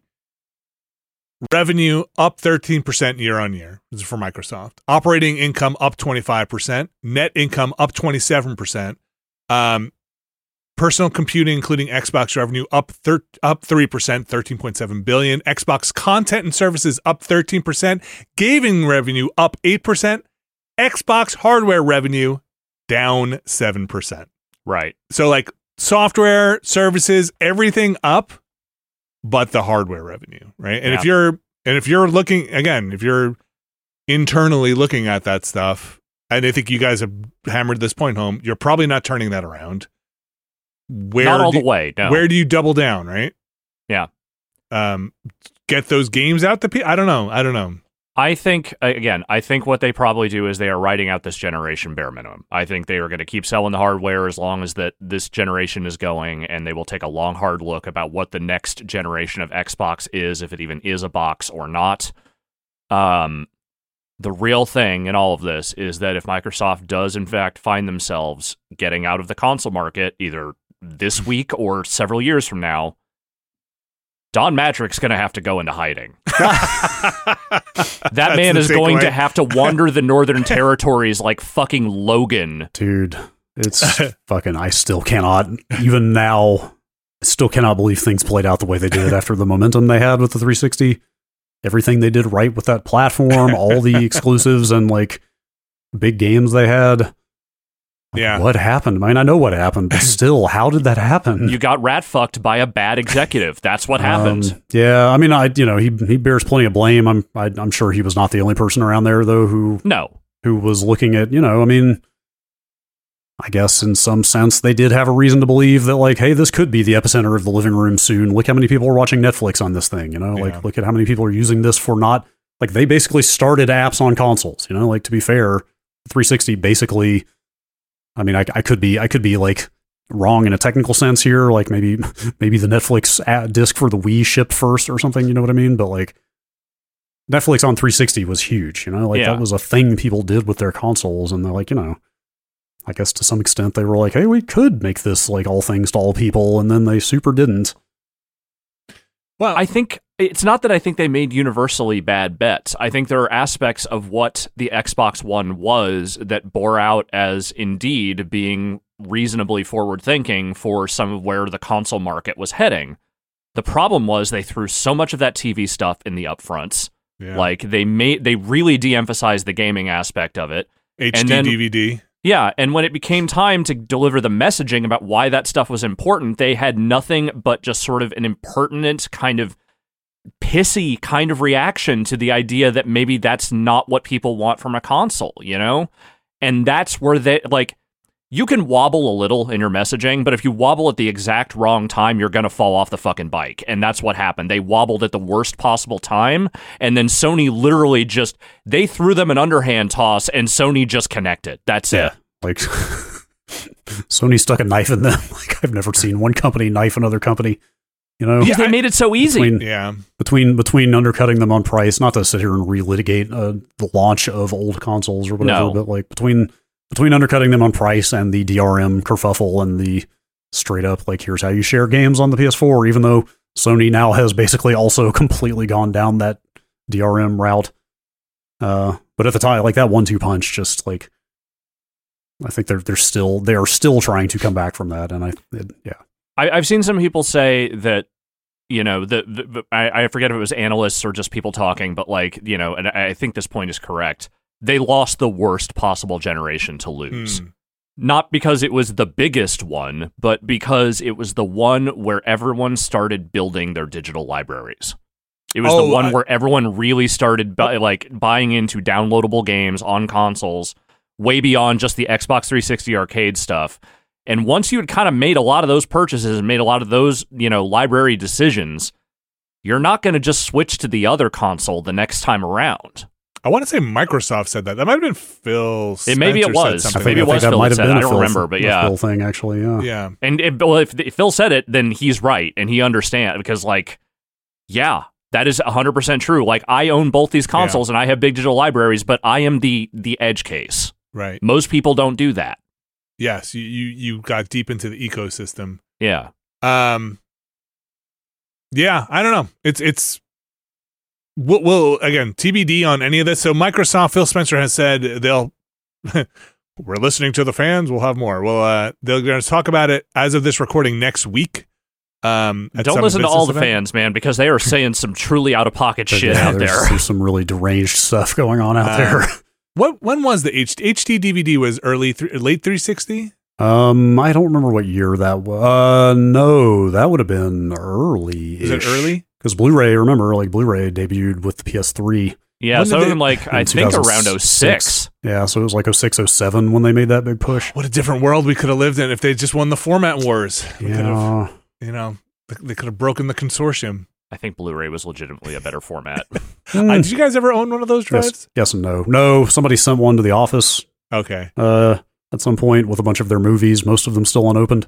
okay. Um, Alex, did you have one? I never had one, but I've seen some HD DVDs. Like Okay. I, I knew someone that had one of the players. Uh, yeah, I, I bet we wind up in some situation where we, it's probably some of both, at least for the next five plus years. Yeah. Um, Yeah. yeah, They're like going to dip their toes. Yes, like I, I would expect even even if even if everything is true and all these games are coming over, I still would expect it's like a relatively long like ex- exclusivity period or something. Yeah, you timed know? It's- it's gonna be- exclusive. you know, like Sony's doing the same thing with PC already. You know, like all of Sony's big games are coming to PC now on a delay. Like this could absolutely just be basically the same thing except to to the console with a way bigger install base. I, I, haven't, um, I haven't dove too much into kind of the real fan kind of uh, uh, flag waving on this stuff, but it is from what you guys can gather, and I know you can't read their minds, but I'm sure you could read their blog posts or whatever they're putting their tweets or whatever they're shouting out there. Is it is it like you're betraying putting it on another console betrays the like sanctity of this console, or is it? they're not, definitely not saying the PS5 is a better console. Why would I play it on an Xbox? Right? I mean, my, the, I think the most generous interpretation you can give of that stuff is that they are worried that this is undermining the platform that they've invested in and that it's going to go away in the future, that this is like a bad move. That they love the hardware itself or the idea, No. the ecosystem so well, much. I, I mean that's what they're saying, but let's be real. It is a deep paranoia that I bought the wrong five hundred dollar Yeah, box. yes, That's sure. all it is. Yes, yes. I, I, I do think the people who look at this and just go like, oh, you're just being like a shitty gatekeeper and you don't want other people to play these games are wrong. Hmm. I think it's much more what Alex said that it is absolutely Back the wrong horse. did I this. did I back the wrong horse and Mhm. is the horse that I backed going to get taken out behind the barn now that this is happening?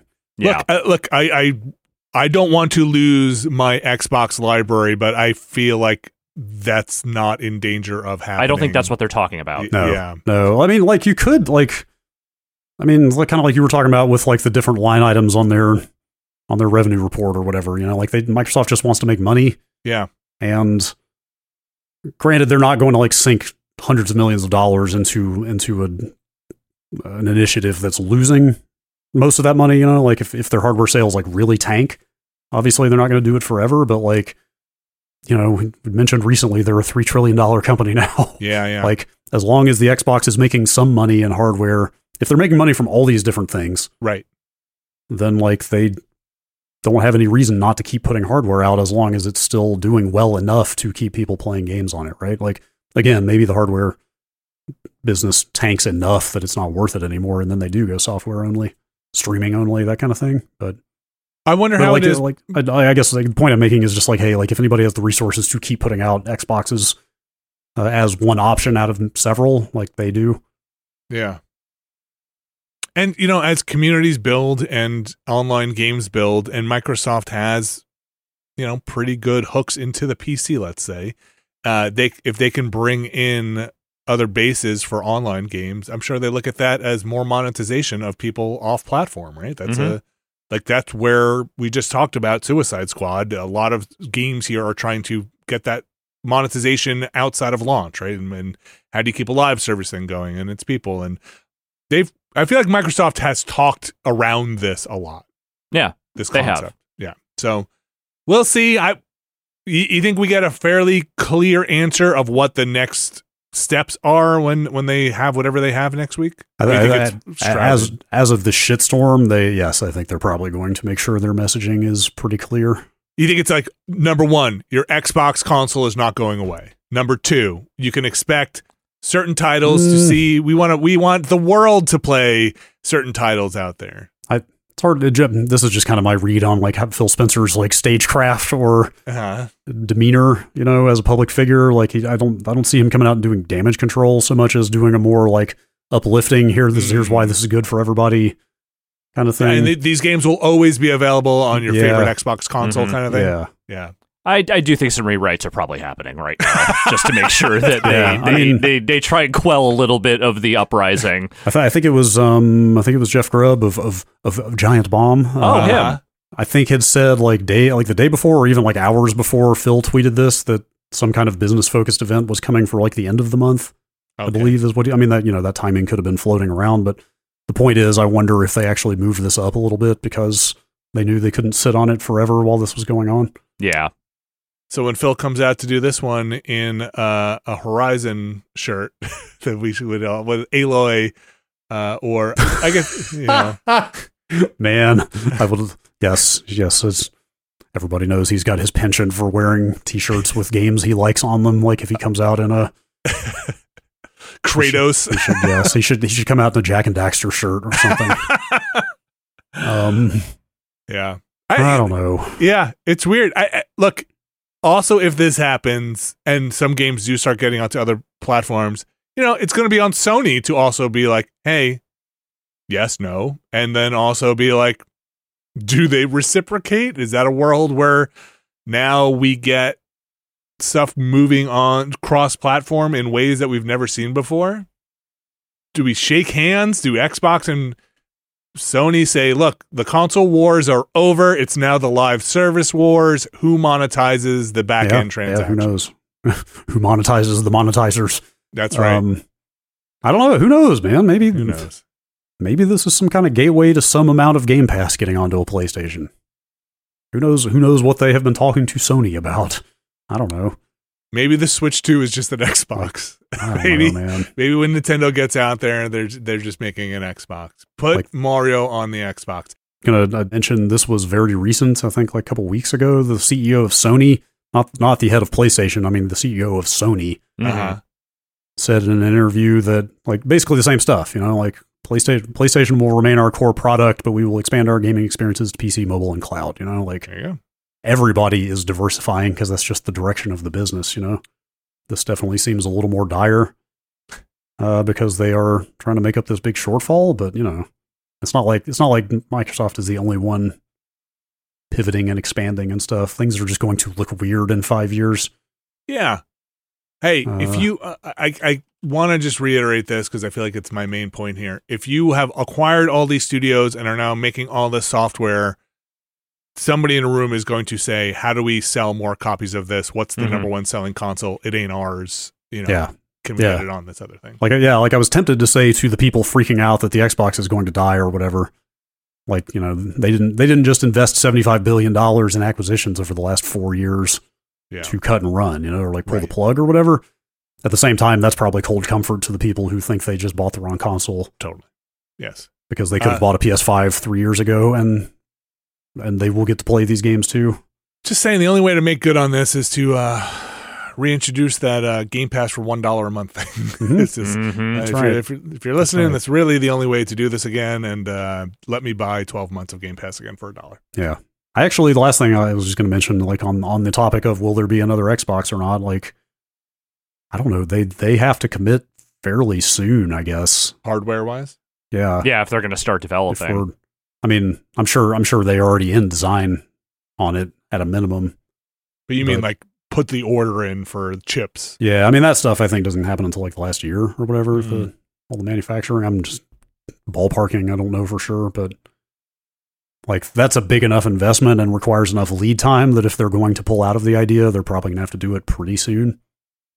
I just don't see it. Not Yeah. not this one. I and I and look, I'm I've been out there waving the flag for Microsoft is probably going to get out of the hardware business, and I still don't see it that in the Not near- like this. In fact, uh, Yeah. you know, again, like a company with that deep of uh, pockets, like it almost seems like you just play it safe and go ahead and make the investment, yeah. even if you're not sure it's going to pay off. Just like the, the cost, the cost of who knows, maybe Sony explodes Yeah. or something. You know, maybe like maybe maybe there's some opportunity they don't see coming right now. That like the cost of not having a box ready, it's not like you can change your mind if you already pulled out.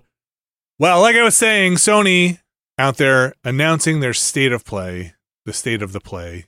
What is the state of the state of the play is healthy. Uh, they went out there and they had a state of play uh, last Thursday, Wednesday, Wednesday, I believe. Um, and it was a it was pretty chock a block. Yeah. some um, I I would say the first half of it, I wasn't like all up on the edge of my seat, but Most like ports and stuff. And Yeah. uh, any thoughts on the Sonic business? Not really. my kids are gonna love it. Okay, sure. Um, Dave the Diver coming in. Uh huh. Uh, that what was the game with the um, uh, anime ish game, Blade, Stellar Blade, Stellar Blade. Stellar Blade. Yeah. Uh, we got the Until Dawn stuff, which I thought didn't. Maybe my memory. It's one of those things where my memory of Until Dawn is better than what it actually looked like. I didn't think it actually looked No, that this much looks. This is like totally different. yeah, They're- I like when I was watching. I was like, yeah, totally Until Dawn. This looks exactly like how I remember it. yeah. So kind of the whole back half is like all new stuff or reveals, I guess, Yeah, for the most part. Well, a couple exceptions, but yeah, that Until Dawn remake is one of those. Like they're remaking it in Unreal Engine Five. So it's not. I, I figured it would just be a little remaster or whatever, Mhm. but they're like rebuilding the whole game. They they made a big deal about giving it a third person camera, which I'm trying to think. Like, do all the supermassive games have fixed camera angles? I guess they Oh. do, right? They've never had like a f- traditional behind the back, like follow you around third person camera, have they? Jeez Louise. No, I thought they did. I I don't. I can't think of they one. did like too. I'm trying to think back to the quarry is mostly. Like I'm not saying the camera is completely static. Like it follows you a, a bit as you. Move. There's move, like the over aren't- the aren't shoulder view in a lot of Is there? cases. Okay. Uh, anyway, for for for whatever reason in the blog post about this remake, they're Okay. like they make a big deal out of the fact that it has a proper third person camera now for the first time. Okay. Sure. Also, I don't think it's Supermassive doing this remake. It's a different studio. Yes, I saw that in the in the trailer uh, blurb. Um, yes. Yeah, I'm I'm excited about that. After after the quarry, I thought about going back and playing Until Dawn, but I might as well just play this better version now. Until Dawn's great. It's a fun game. Um, Silent Hill Two. This is where the Silent Hill short message, the short message was was shown and announced. Uh, and Silent Hill Two. Yeah, is this the first time they've shown gameplay from this remake of two? They've shown little pieces here and there, but I feel like this was definitely the most substantial, like in a row gameplay they have shown. Yeah, I don't know. yeah, it looks very it looks very modern Resident Evil. sure. Yeah. Yeah. me, which I guess I guess of course you would do that. I look, I'm again, I'm not the biggest Silent Hill fan in the world, and I am definitely not uh, here to say that they have definitely fucked this up in some way because I just don't have that level of attachment to it. But man, I was not excited about Bloober Team doing this before, and none of what I saw here made me Hmm. feel like that was unjustified. Yeah, I mean, it doesn't look bad, but I, you know, I also don't have the attachment to Silent Hill. I played the first two some when they came out. hmm Like, I can't say for sure how authentic. Well, I mean, I, I can say one thing: there's no, there's no shot in this of just dude wandering around in streets so foggy you can only see about ten feet in front of your face, Yeah, which feels like the quintessential Silent Hill experience to me. Um, it's a very actiony trailer they showed. yeah, it's a lot of third person shooting and more third person shooting and some puzzles. Like Some like puzzles. I said, very very recent Resident Evils.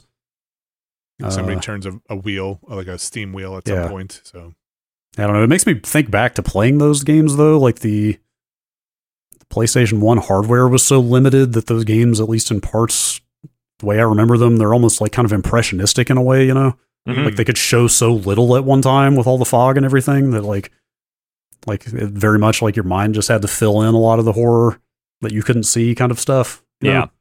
look, Pyramid Head only had a couple of sides for a reason, right? There's only so much geometry you could do on yeah. yeah. on, a, on a head. Um, what do you guys think of Rise of Ronin? It Rise looks of all the Ronin. right. Um, yeah, it looked okay. I had been kind of curious about that game. That's Team Ninja, right? I I think so. Yes. Um, it's like their their open world 19th century Japan game. Yeah, Uh, it looks okay. Like graphically, not blowing my mind at all. I No. Some But- interesting, like. Okay, I'll say this: the part where he grapples a guy who's up on a watchtower and just pulls him down to the ground, I thought was kind of cool. Yeah. But um, It had some interesting flourishes, and I I did like the like what they showed of just kind of walking around in that world because I do think that is actually kind of a novel setting for a game in Japan. But I don't know. I just I I'm trying to think of the last Team Ninja thing that really got me excited, and it's been some time. it, def- it definitely looks like Team Ninja Combat. I mean, the mix of guns and swords seems Yeah, Like it like could Wo be Long cool. didn't do a lot for me. I was never really got into the Nioh games, though I know some people fucking love them. So mm. maybe this is just not aimed at me. I think for me, it started. It was I like the stuff. I think it's earlier in the trailer. The city stuff seemed more interesting than the Yeah. out in the field stuff. Like That's the- that's where I came off on it too. I, I like that they're doing. I wouldn't. I don't know. I guess I'll call it fantastical weaponry, like the grappling hooks, and then the the. I think he's got a flamethrower at some point, and like, ah, we'll make it some. We'll, we'll fill out your fantasy of what this should be versus the reality. Uh, that's that's fun, but Yeah. it when when it cut to the stuff that was out in the the kind of bigger field, just looked like a game I had played already. Um, versus the city stuff, which is like cool. I like city Yeah. stuff. And take me take my Ronin into the city. I'll give Uh, that one a shot, if nothing else. Brad, you gonna put on the VR for Metro Awakening? Uh, I don't know. Maybe that seems like that could be a cool VR thing. Sure. I, I mean- I'm so behind on Metro. I just Oh yeah, I, I would not even attempt to try to catch up on anything. I would just try it. yeah. Uh, I mean, you know, there's the, there's the potential issues around first person shooter VR stuff that is inherent to the whole activity. Hmm hmm If you're doing a lot of moving around, it could be pretty nausea inducing. But other than that, this seems like a pretty cool setting for VR stuff. Yeah, I'll take it. Uh, I'll take more on the VR. You know what I was actually kind of super interested in is this Legendary Tales, the other game. The one that looks super goofy. Uh, yes, which actually is launching the day this podcast goes up. Oh, is okay. It's out already. Yeah, that looked that looked very VR. Yes, but it looks like it's going for it. um, It just looks very like unapologetically like, hey, what if Skyrim but physics on all the on everything? Sure. hmm Like, what if you were actually swinging all the stuff and all the swords interacted with each other interestingly and like. I don't know. This looks kind of bananas in a way. Like it looks generic yes. in one sense, but also it looks like it's multiplayer. and there's also I think some Uh, magic casting in it Yeah, too. there's which- magic. It's it's straight up. It looks like it's straight up dual hand, like sword and magic type stuff. Very physics driven. Yeah. Also, there's a Captain America shield. Apparently, yeah. like this just looks kind of bananas. I still, Also, there's the Thor hammer. Now that I watched the trailer again, I forgot that you straight up get your hammer struck by lightning. oh right, it's like the teaser at the end or something, right? This- This looks a little shameless in a way that I'm kind of into.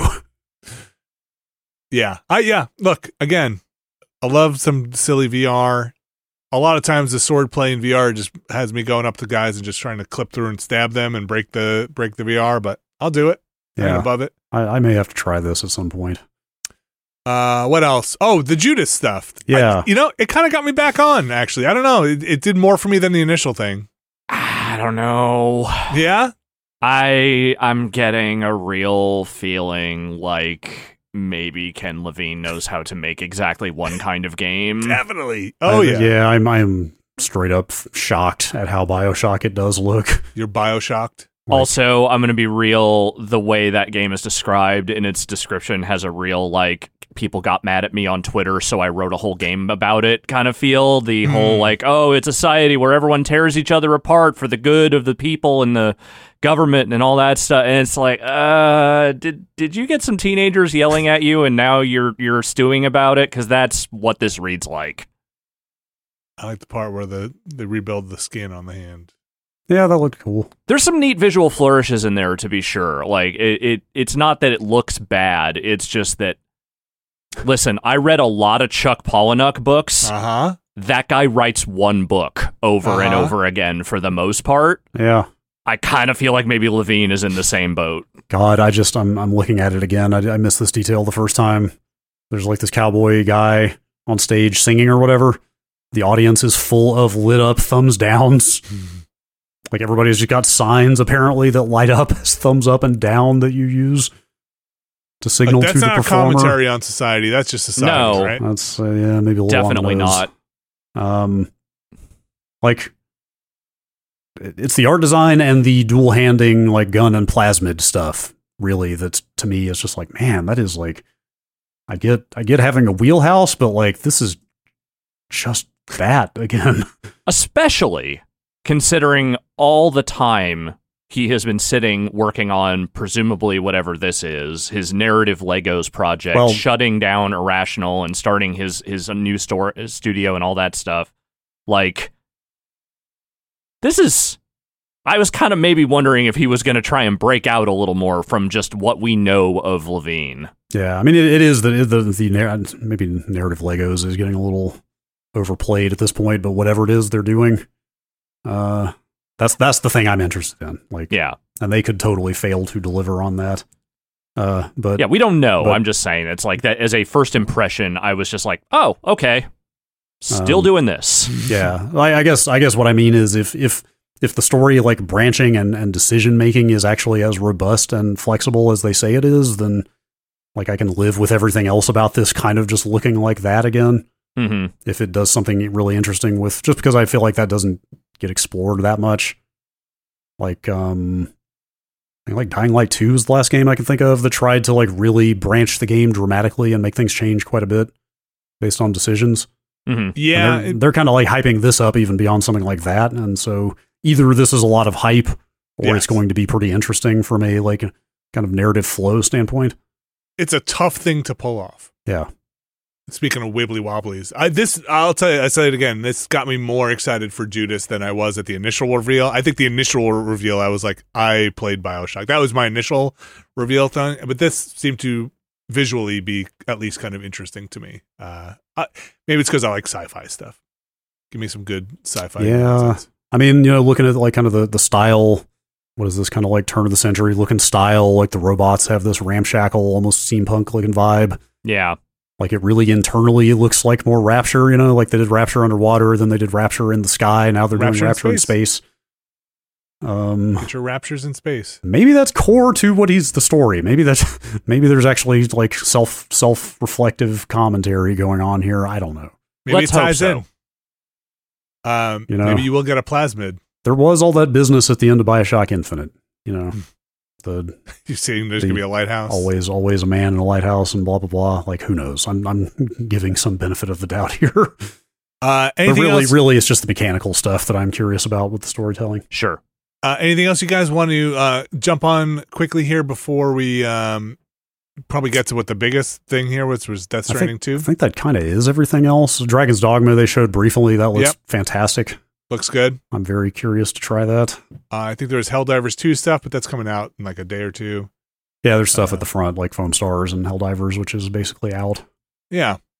Uh, v Rising, which is a game I still wanted to play um, from the PC, but um, kind of just looks like original Witcher to me. I, I don't think it is, but it always looks like it. But Death Stranding 2. Oh yeah. Uh, Here you we got go, your, buddy. your big Boy. cinematic trailer here. I watched it two times, then I watched somebody else watch it and talk about it because I was like, I don't think I remember enough about Death Stranding to what is who to, what's going on here. Uh, and then they were like, I don't know what's going on either. I'm a Death Stranding expert and I don't know what's going on here. Like we can only just assume. So, what do you guys think?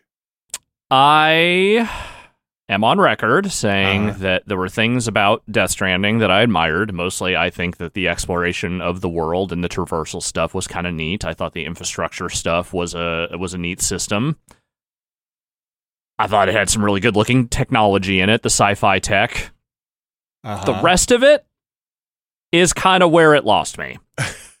and what I have seen of this so far does not give me a great deal of hope that maybe Kojima right, learned the right lessons from that game, or at least the lessons that I would have liked to have learned him to learn, because they are really leaning into the look at all the celebrities we got, and here's more Death Stranding. for sure. George Miller, Uh huh. Elle Fanning. yep, Uh huh. To, to his credit, a lot of the people he has tweeted about coming by to be scanned actually are in his games now. Like at least we can see, at least we can we can see there was a proof or there there was a purpose to him collecting all those digital scans besides just wanting to possess celebrities in some Yes. form. Catch them all. Uh, no, I, I, I know. Like I've joked about this a lot. I know that he was doing this because he was probably going to try and find a way to turn a lot of these people into NPCs, if not actual voice performers. But I don't know. Like there are some neat flourishes in that trailer that I like, and there are some that I don't. Uh, I thought the stuff with uh, Fragile uh-huh. uh, and her weird gloves that are a necklace that also smoke for her are pretty fucking good. Yeah, the, light her cigarette, I guess. Yeah. the gloves are kind of interesting. That that little marionette was I'm hundred percent on board with that marionette. That's the Like other it- one I liked. That, that dude rules. I think is also like a German director. I, I don't know the the like, who Kojima admires. Did he? Who did he say it was? Uh, did he? It was I again. I saw. I, I was looking at a lot of write ups of these things because I I don't know Hollywood and I don't know Okay. who, who the people are to get. Uh, Who but plays the puppet in Death Stranding 2? Uh, yeah. So I look. I thought those things were cool. yeah, no, those were the things I thought were cool.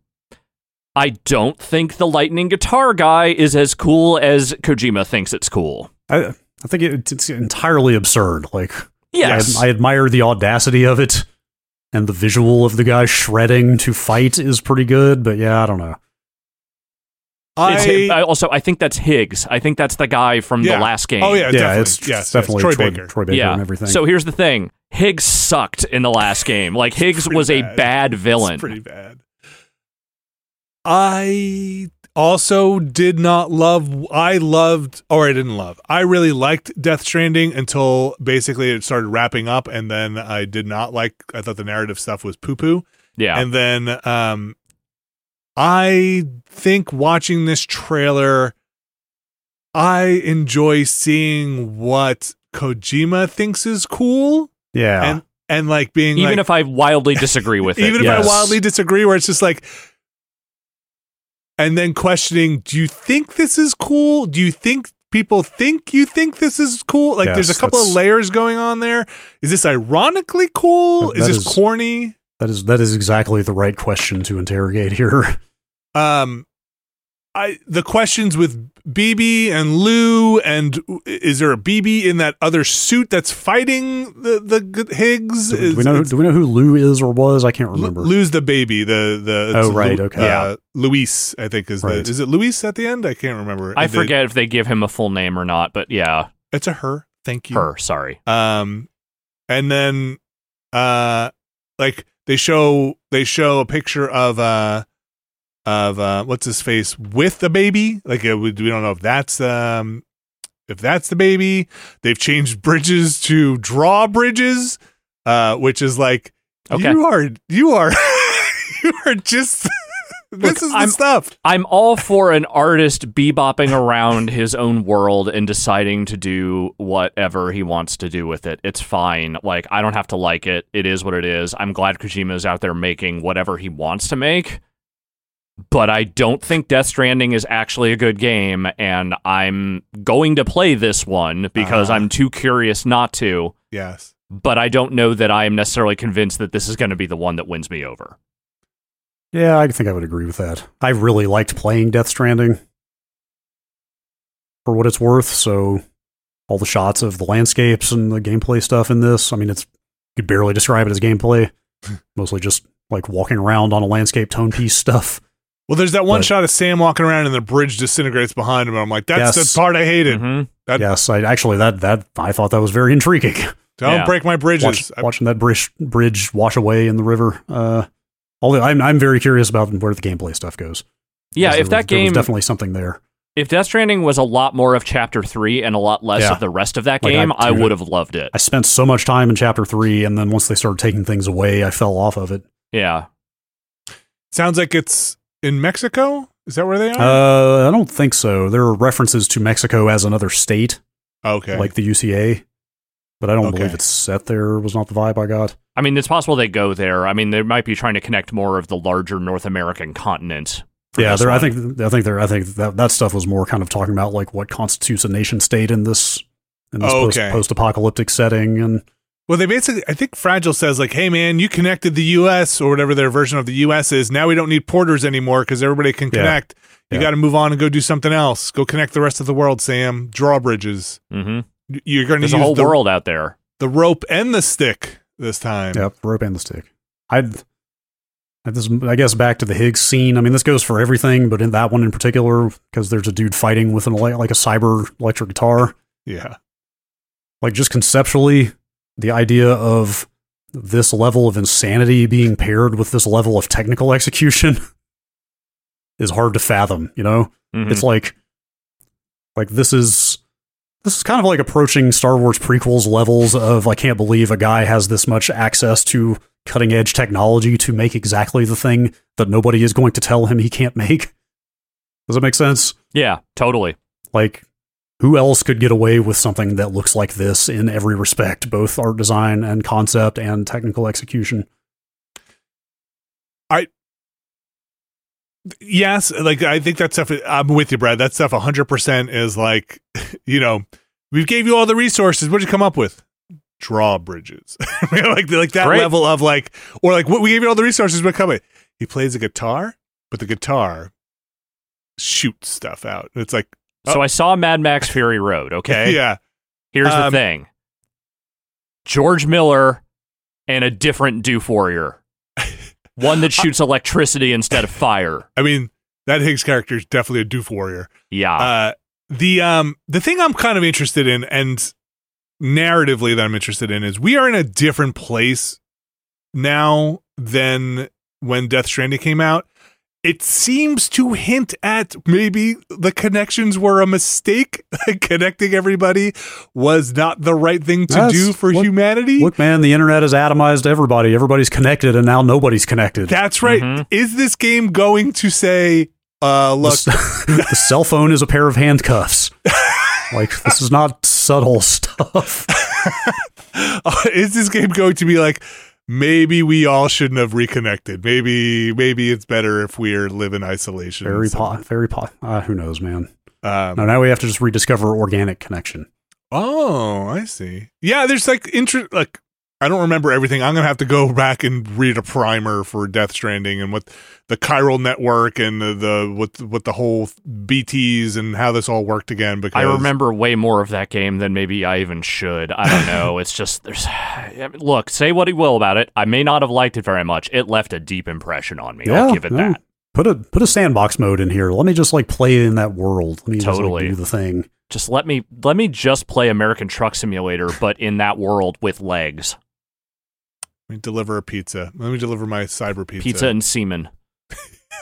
That is a thing you deliver in that Yeah, game. Okay, yeah, I'm not yeah, just yeah. saying that. No, That is no. in fact one of the things you can deliver. To Conan O'Brien, Does Geoff Keighley come back in this? probably. Probably. Same character? The I don't know. collector? I don't know. Still still collecting the figurines? I'll, I'll, I'll be, Um, I'll be curious to see what they can do with this on on a better platform. Yeah. Now, now Yeah. that they've got access to the fast storage and stuff, like who knows what kind of weird ideas they might come up with for that gameplay. If nothing else, I am deeply curious and I find it um I want more of this. Whether I want more of this, I don't know, but I want I- more of this. I, I'm I'm glad it's getting made, especially because, and I'm not like, I'm not saying I'm desperate for all of Kojima's output all the time. I'm not saying like, oh, I need as much from him as I can get. But in, in a world where he's now talking about two other games he is also working on at the Oh, same right, time, yes. I guess that's the other big this thing. is not right? the only thing he's got coming. Yeah. So, you know, no matter how this turns out, there are other Kojima games. Uh, that to me is the bigger news here. Sure. Although it's okay, well, let me let me not put the cart before the horse.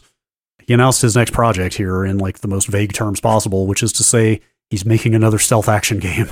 Yes. It's it's what that dude's favorite. gen- I don't even who's the who's the Her- the president. Herm- Hermen Hulst. Herman, Hermen Hulst? He, his favorite genre. Loves Yes. espionage. Uh, you know, look, I get it. but Okay, this is also on top of that other game they're Yeah, making, right? yes. Overdose? OD or is it Yeah. is it called Overdose now? I don't know. It Is was it a actually codenamed Overdose? OD. I thought it was Overdose. I still think of it as OD. But yes, but but he does say here like he does say this this production won't even start until they're done with Death Stranding 2. So this is years down the line. Also, I guess uh, we should mention Death Stranding 2 is out next year. Was that news? I think that was news. They put a oh, it was they, it news? Uh, they put a they put a 2025 on it. Yeah. Okay. Um so I guess it's not that far off before they start working on this. hmm Uh, I mean, a like Metal Gear Solid, obviously, or just Metal Gear broadly, extremely influential. But Mhm. also after everything they did with Metal Gear Solid Five, Mhm. where like the Metal Gear games before Five were just kind of like, yes, they were stealth games, but you were not coming to them for, for the stealth like you were to Splinter Cell or something. Like MGS Five is so good as a stealth game that now I'm actually super excited to see what they do with this as a mechanical thing, uh, as well as whatever else they. Also, the idea of him having to come up with a new stealth IP Hell yeah. where he no longer has access to Metal Gear is going to be like a really interesting creative exercise for him. Yeah, like Like having to build out a whole new milieu that is kind of like the old one that he no longer can legally access. that will be immediately compared to Metal Right. Gear, right? Right. Like how, Yeah. how he, you know, I don't love, I certainly don't love everything he does, but the way he approaches that, I think is going to be fascinating. I think video games are just better in general uh, for Kojima being out there just doing what he does, even if I don't like it. Yeah. Yeah. We need weirdos like him just doing their thing. Yes. But the, the pitch on this next game is kind of exactly what I would want to hear to be excited about a new Kojima game. Yeah, I Um, guess I just I, the thing that bummed me. One of the other things that bummed me out about Death Stranding, apart from the story stuff, is that the combat is just not very good in that game. No, no, it absolutely is not. I guess I, the only reason I gave it a pass for that is because it's just not really that core to the game. Like you don't, you kind of barely have to engage with the combat. You know, you can. you do, but there's also still it. somehow too much of it. There's some stuff that gets kind of like once you can just knock people out because the killing people was a big deal, right? Like you can't Yeah. murder people because then the world explodes. The void outs happen. Yeah, Yeah, yeah. Um, yeah. I, I don't know. It's uh, it's uh, it's all very interesting. So the o- OD is the one that's the announced Xbox one, and then it's Yes. Fizz Fizzant Fizz Fizz Physint is the, the unannounced one. Oh, I don't. Did they put any kind of name on it? I thought I saw that read somewhere. Let me see if I can look it up. Um, hopefully, I'm not just inventing that. That's not in the. P H Y. That's not. I didn't just have a. Oh, he. mu- uh, Okay, he tweeted that. I did not see that. They Oh, certainly. just from a tweet? they certainly do not mention that in in the state of play it's that I that I saw. Unpronounceable. Is int Fizz- working title? That sounds Uh, like physics middleware. Yeah. yes. totally. Phys- totally. physics integer is what I hear when I when I Uh, or something along those lines. he's got a podcast, doesn't he? Um, Kojima. I don't know how often he's doing it or if he's even Okay. still doing it. He did some episodes of it for Yeah, sure. He's definitely done that sort of thing, but I don't know that it's that regular. Oh, it's not like a regular thing. It- you- Um, not like go in there and get all the information. yeah, all his references to this blending the line with movies and like this drone shot. This I cannot believe they. end on that. I cannot believe they set this freaking drone shot up to end this presentation with, where the camera pulls all the way Yeah. out over Sony Picture Studios. Like, is he going to shoot video for this game? Wasn't he making Or- a Death Stranding movie? Uh, There is a Death Stranding movie. I don't know if he's making it, but I think Uh, there is something in development. I'm Yeah, not, like not sure. You're right. I, I think a part that we was glossed over was he is definitely talking like this is the next thing between Hollywood video games in a way I haven't heard since FMV talk. Right. Uh, like, of course, this is an interactive game, but the look, story, theme, cast, acting, fashion, sound, etc., are all the next level of digital entertainment that could be called a movie. Yeah, What does, yeah. that, what does that even mean? Like, I don't know, but I'm he- in. I'm in for that. is he finally just going to film actors on a stage? I don't know. That did you watch that drone shot? I watched it like three times to see if because they cut to the fist bump and then they uh, to see if that was filmed in reverse. Because I Oh. feel like I feel like dro- flying the drone Uh, in and landing on that shot might be easier than flying it reverse out. But I don't know. So, what are the telltale signs? He says something here. So, like, saw as we know from recent Watchcast experience, Uh-huh. talking backwards is difficult. It's difficult, Yes. but you could just dub it in. Uh, and are there people walking around? That's the other one. so the people are moving backwards would be boxes around look like they are moving so deliberately that you would have almost been like, uh, "Are you moving backwards on purpose?" Uh, let's see, I see two people. Okay, the guy pushing the box, I absolutely see what, or the road case, I see what you're saying. This person carrying the ladder, though, I feel like is walking pretty naturally. Okay. Oh, and and um, Kojima and Hulst walk off the. They walk off set, but you could walk backwards on. I don't know. It, like it, it Ah. seemed like- it was a pretty cool shot. I mean, it It- flies yeah. out of the thing yeah, and hovers above whatever Sony Oh, yeah. studio thing I they're on. think this is with a skilled drone operator. You could do this. I bet you program it now too. I bet. Maybe. I bet you program the path and just have it fly. Yeah, It's cool. It's interesting. It's it's better. Is it better than like Kojima doing one more thing or like uh, a, a, a snake coming out of a box? No, but it's you know it's all right. Snake Yeah. is never coming out of that box, dude. yeah. I just, I don't know. I, I, I kind of don't want him to just do FMV. I hope that's not what he's gesturing oh, it can't just here. be no. You don't Like- scam people like that for FMV. Well, no, I mean for the next game though. That's a ways off. No, you no. I bet he's going like you can't even tell the line anymore, man. The- Yeah, that I'm fine with. yeah. Think.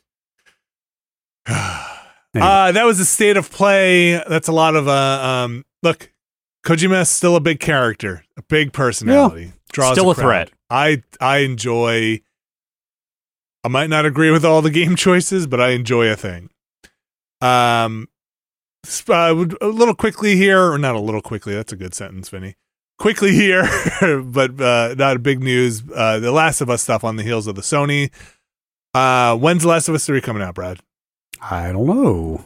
Is it coming out? Who can say? Well, this okay. I mean, the actual story here is that that lengthy documentary about the making of The Last of Us Part Two just came out. Mm-hmm. Um, it's weird. That thing is that thing is referenced in the remaster that just came out on PS5, but it's not in there. Granted, you probably don't want to pack two hours of 4K video with your game download if you can help it. Mhm. But it's weird that that thing is like it's like, hey, watch Grounded, the making of Last of Us Part Two, and then it's not actually. It didn't come out for a couple weeks after. Anyway, that thing came out now. Um, Neil Druckmann is all but saying, "Hey, we're making Last of Us Part Three in there." Yeah. There, qu- quote, probably is one more chapter to this story. Oh, Sure. probably, you say, Sh- sure. after both games have done extremely well, and then that TV show kind of blew up. Um, Not kind of. I mean, it's one of I think one of HBO's more successful shows of the last several years. Yeah, I, th- I think you're right. I, I, some people kind of made a big deal out of the fact that it got more or less shut out at the Emmys. Um, eh, I don't know. I don't know how much stock to put in that sort but, of but thing. yeah, I don't. I don't necessarily either. I think it. I mean, certainly it generated a lot of buzz among people that I know that don't even play games. totally. I'll say that. Um.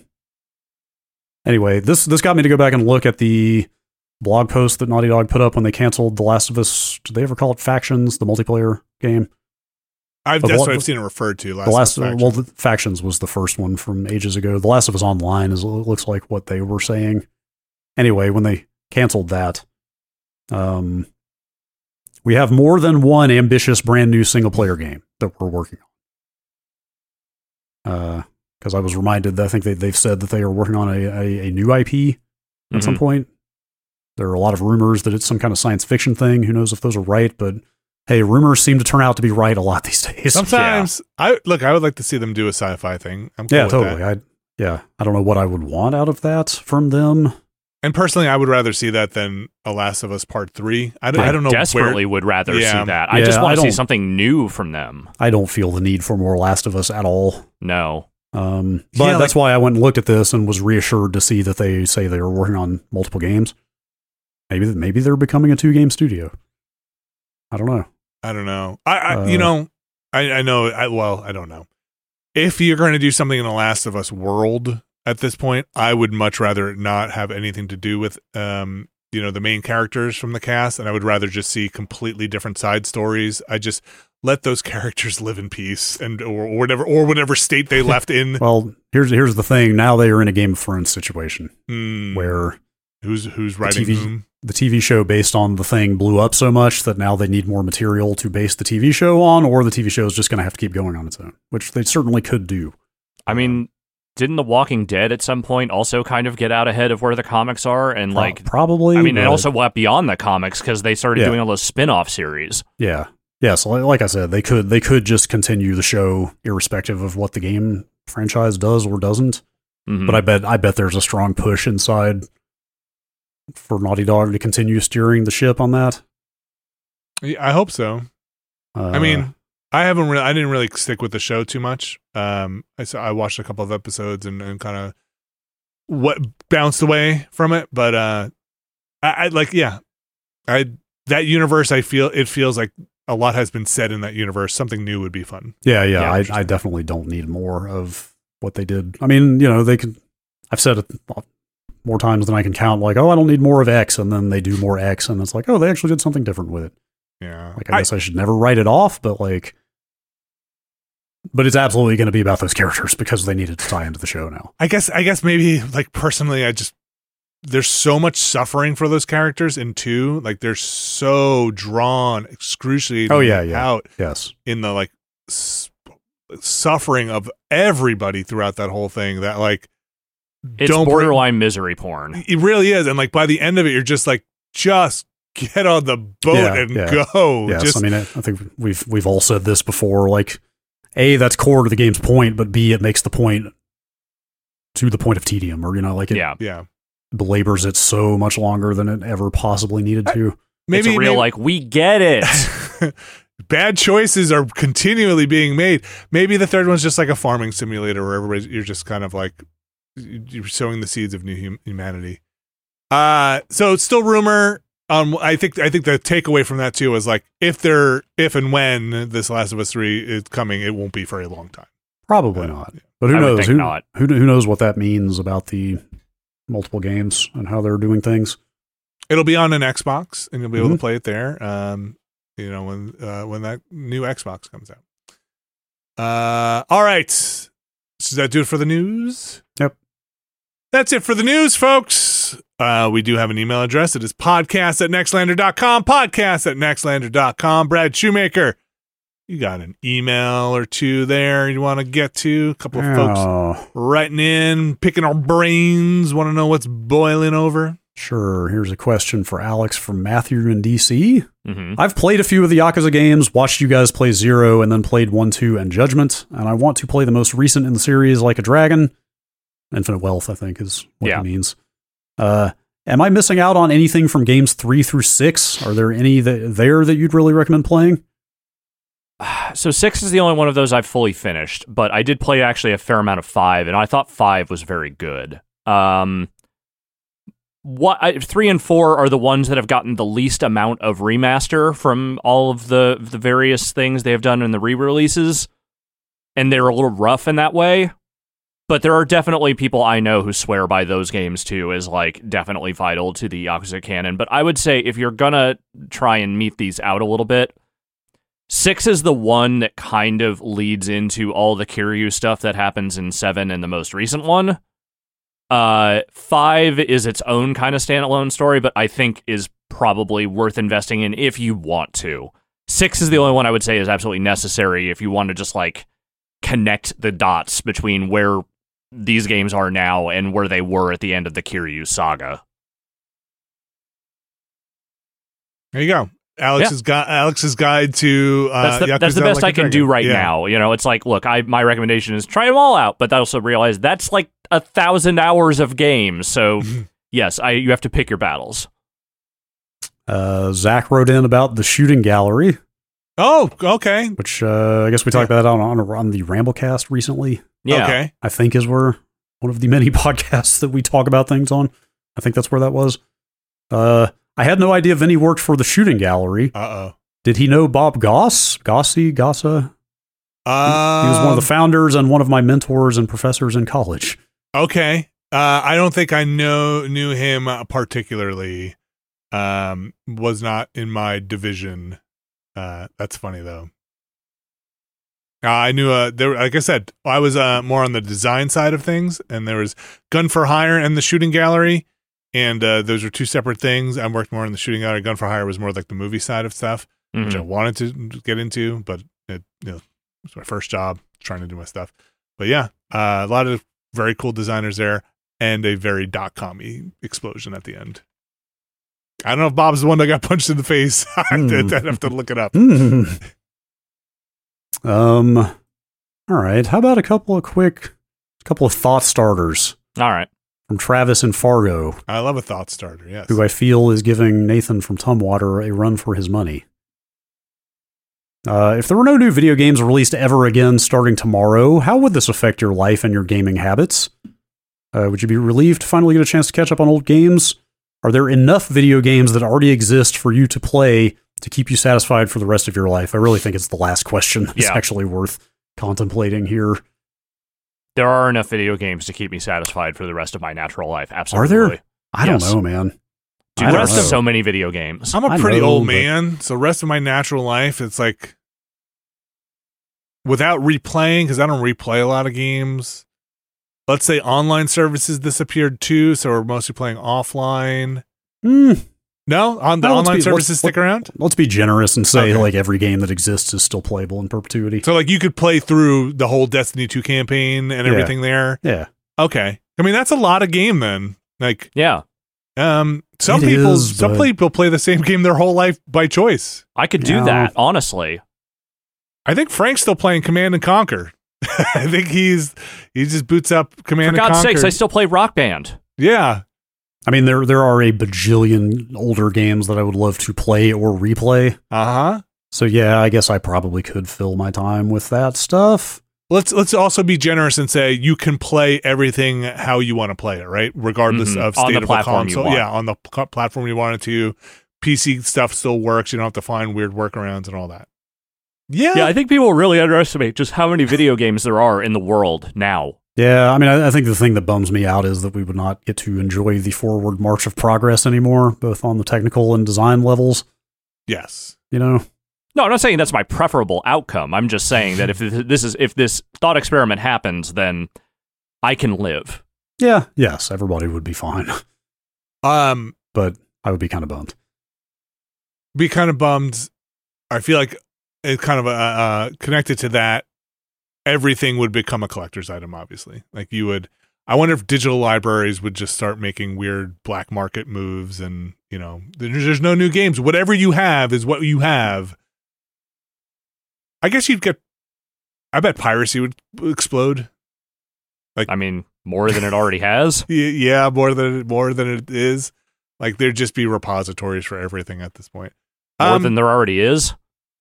Um, what did we do for game of the year? Was it all video games disappeared? It wasn't that there were no new games. It was Yeah, it was literally all the games are Yeah, gone. Like I opened a copy of Madden and there was no disc in it. You know, Yes, it's just right. it's gone. it's gone, right? And then you went to go walk the earth. Yes. Yes, and I did.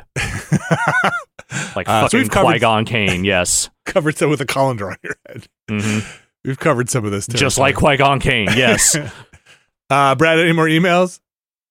Uh, yeah. How about one more from Travis, also in Fargo, Okay. same person. Would you accept a jetpack from a total stranger? Accept it.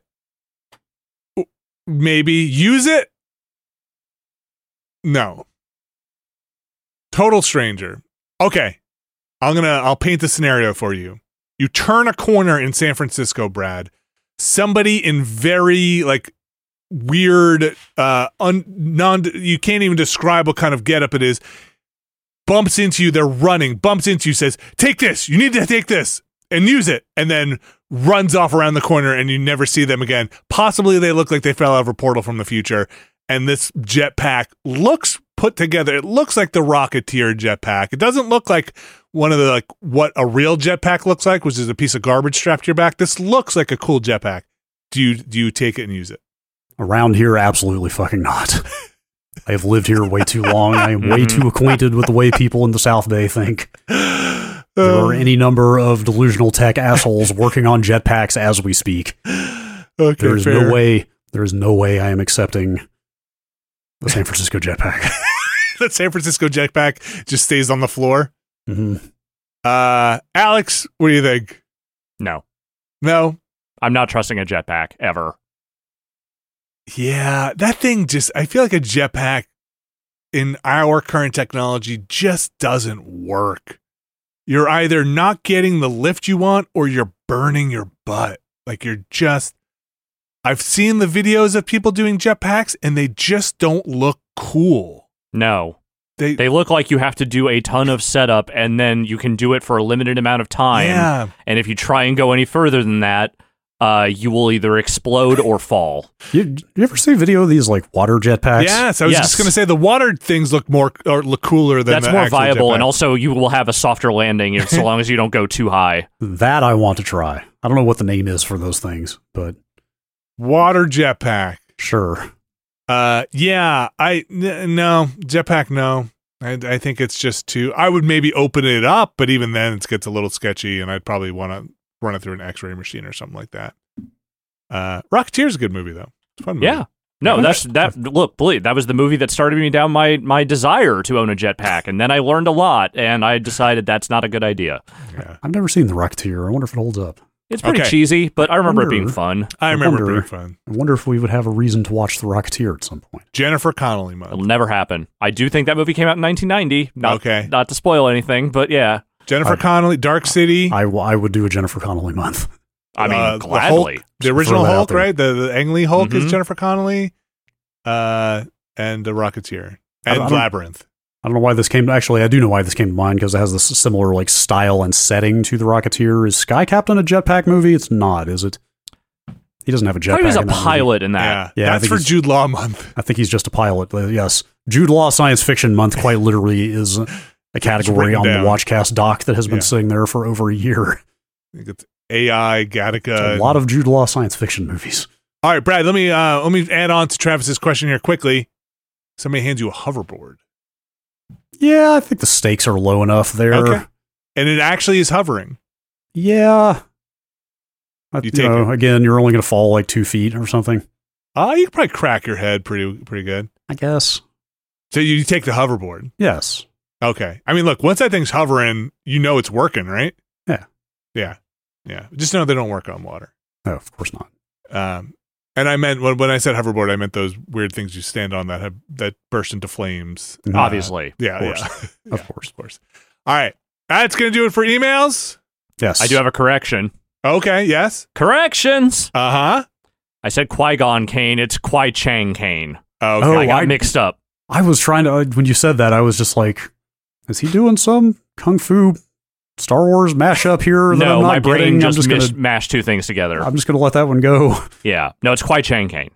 oh, you know, while we're on correct, while we're in the correction section, uh, I did not know this, and it's a real like today I learned. Um, Brad, you were right in that um, Temple of Doom does come before Mhm. Raiders of the Lost Yes, Ark. it A lot of people prequel. pointed that out. I thought I I, ha- thought that was the case. I had no idea. My the entire life, no idea. I think I've, what I realized is that I paid very precious little attention to the details of that movie and Uh-huh. mostly just shut my brain off for the dumb adventure of it. Sure. Yes. I guess it, I think people said it takes place like a year before the other one. A Uh, little really- bit before, yeah. Yeah. Uh, but that's going to do it for the emails and corrections section. of the podcast, and that's going to lead us to our wrapping things up here. Uh, interesting news section, interesting talk about them video games, Suicide Squad and the whatnot, and Xbox clearly getting out of the video console market. And I think next week we'll have more to say on more of the uh, the Next Fest demos. Yes, and uh, we're going to be playing Helldivers on uh, Friday, which I'm actually really excited to Me too. jump into. Brad, you and I are jumping into Palworld. Yes. I Uh, feel like, boy, just in the nick of time. Whoa, no, what happened with I Pal feel World? like nothing. I just Oh. feel like discussion has like oh, ended. I just don't see anybody talking about it all. I mean, it's huge still, of course. Yeah. it's still doing hell of numbers. I think Yeah. just everyone now everyone knows what it is. Yes, exactly. I think I feel like the conversation is moving on, so we need to get in there and see what the hell that is. That's the can. next land of promise. Yep. Right, right at the peak of the things. Uh, we're right on. it. Right as your Look. attention is waning, here we come. Look, we are just we are we, we are soberly appraising this game with our years of experience That's after right. the dust has settled. This is where you come for. Honestly, um, that that's not too far off. I kind of wanted to see where things net out uh, with that. yeah, game. yes, yeah. Like we talked about playing it the day it came out, but then it was just like, why don't we like let this one go for a little bit and see how, See it how things bear up. out. yeah. If this is still on a marketplace in a day. Uh, so we will have that. Uh, like Brad said, you can go check out his archive of Final Sa- Fantasy uh, Final Fantasy VII remake uh, is up now. Uh, Alex and I get into some hijinks over in the cyberpunk verse. You could see uh, my best version of a cyberpunk ninja. I Yeah. don't know if that was a real Hijinks? hijinky Hijinks? episode. That was maybe more of a boy, this is dark as fuck episode. compared to what happened on the the the Gaiden episode, that's just Yeah. it's just chuckles and good times. All right. Um, so you can go check out where things are going there. Let's just say it's pretty weird. Yeah. uh, it's uh, It's going in some directions. It's all happening. Uh, we recorded a Never Been a Better podcast. Mostly we talk about movies and stuff like that, and uh, uh, uh, movies we like, movies we hate, Mhm. movies we uh, like, but probably people should know about us, us liking them. A lot of movie talk. That's going to hopefully go up uh, maybe next week. That'll go up. I got to edit that thing. Uh, could go up this week, but probably next week. You can check that out along next week on next Monday, the finale of our Twin Peaks season two watchcast. Yeah. Uh, we Nearly recorded three it. hours of discussion without even me putting clips in yet. So three hours of three hour tour.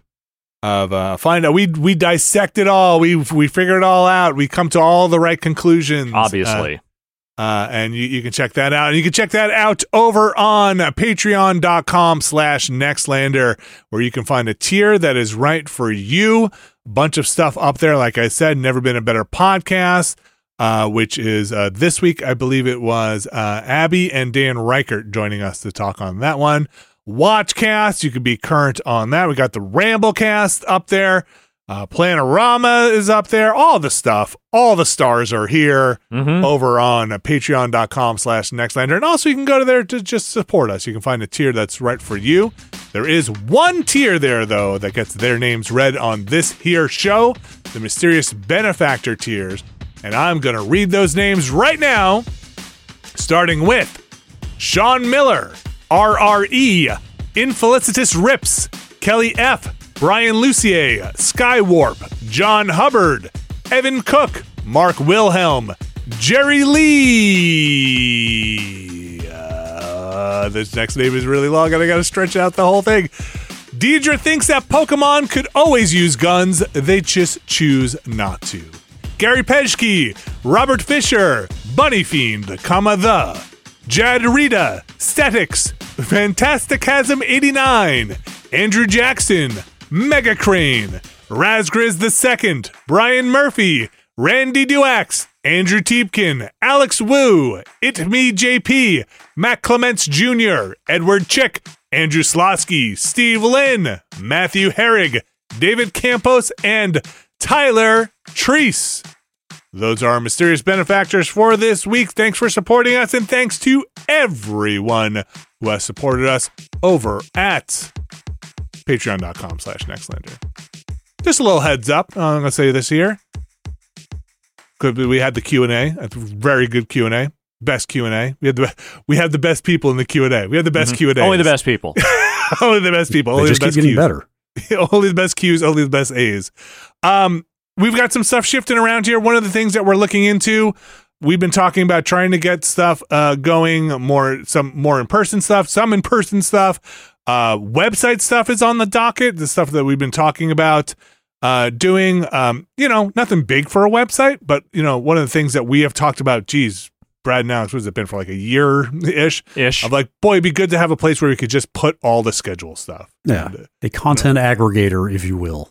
yeah, some of those things. Um, so uh, heads up if you're if you're looking around, and some people have mentioned it. Those are things we've been looking into and, and talking about and researching and and trying to figure out. So uh, uh, some things moving around there in the background. And uh, uh, Alex, you and I have been talking about possibly taking a trip in the near future. Yeah. Possible. Maybe out to a place where the gamers are. Yes, uh, uh, going out there. Uh, we're still trying to put the uh, details on that, but it's always fun to share. It's always Yeah. fun to share. Get people's hopes up and then crush them. is- Absolutely. Is, what I've learned about the video games industry over the last 20 years. Hopes up, heavy blow crush. Uh, thanks everybody for supporting us, uh, getting out there and listening and sharing the good word. Thank you, Alex Navarro. Thank you. Thank you, Brad Shoemaker. And we'll be back next week.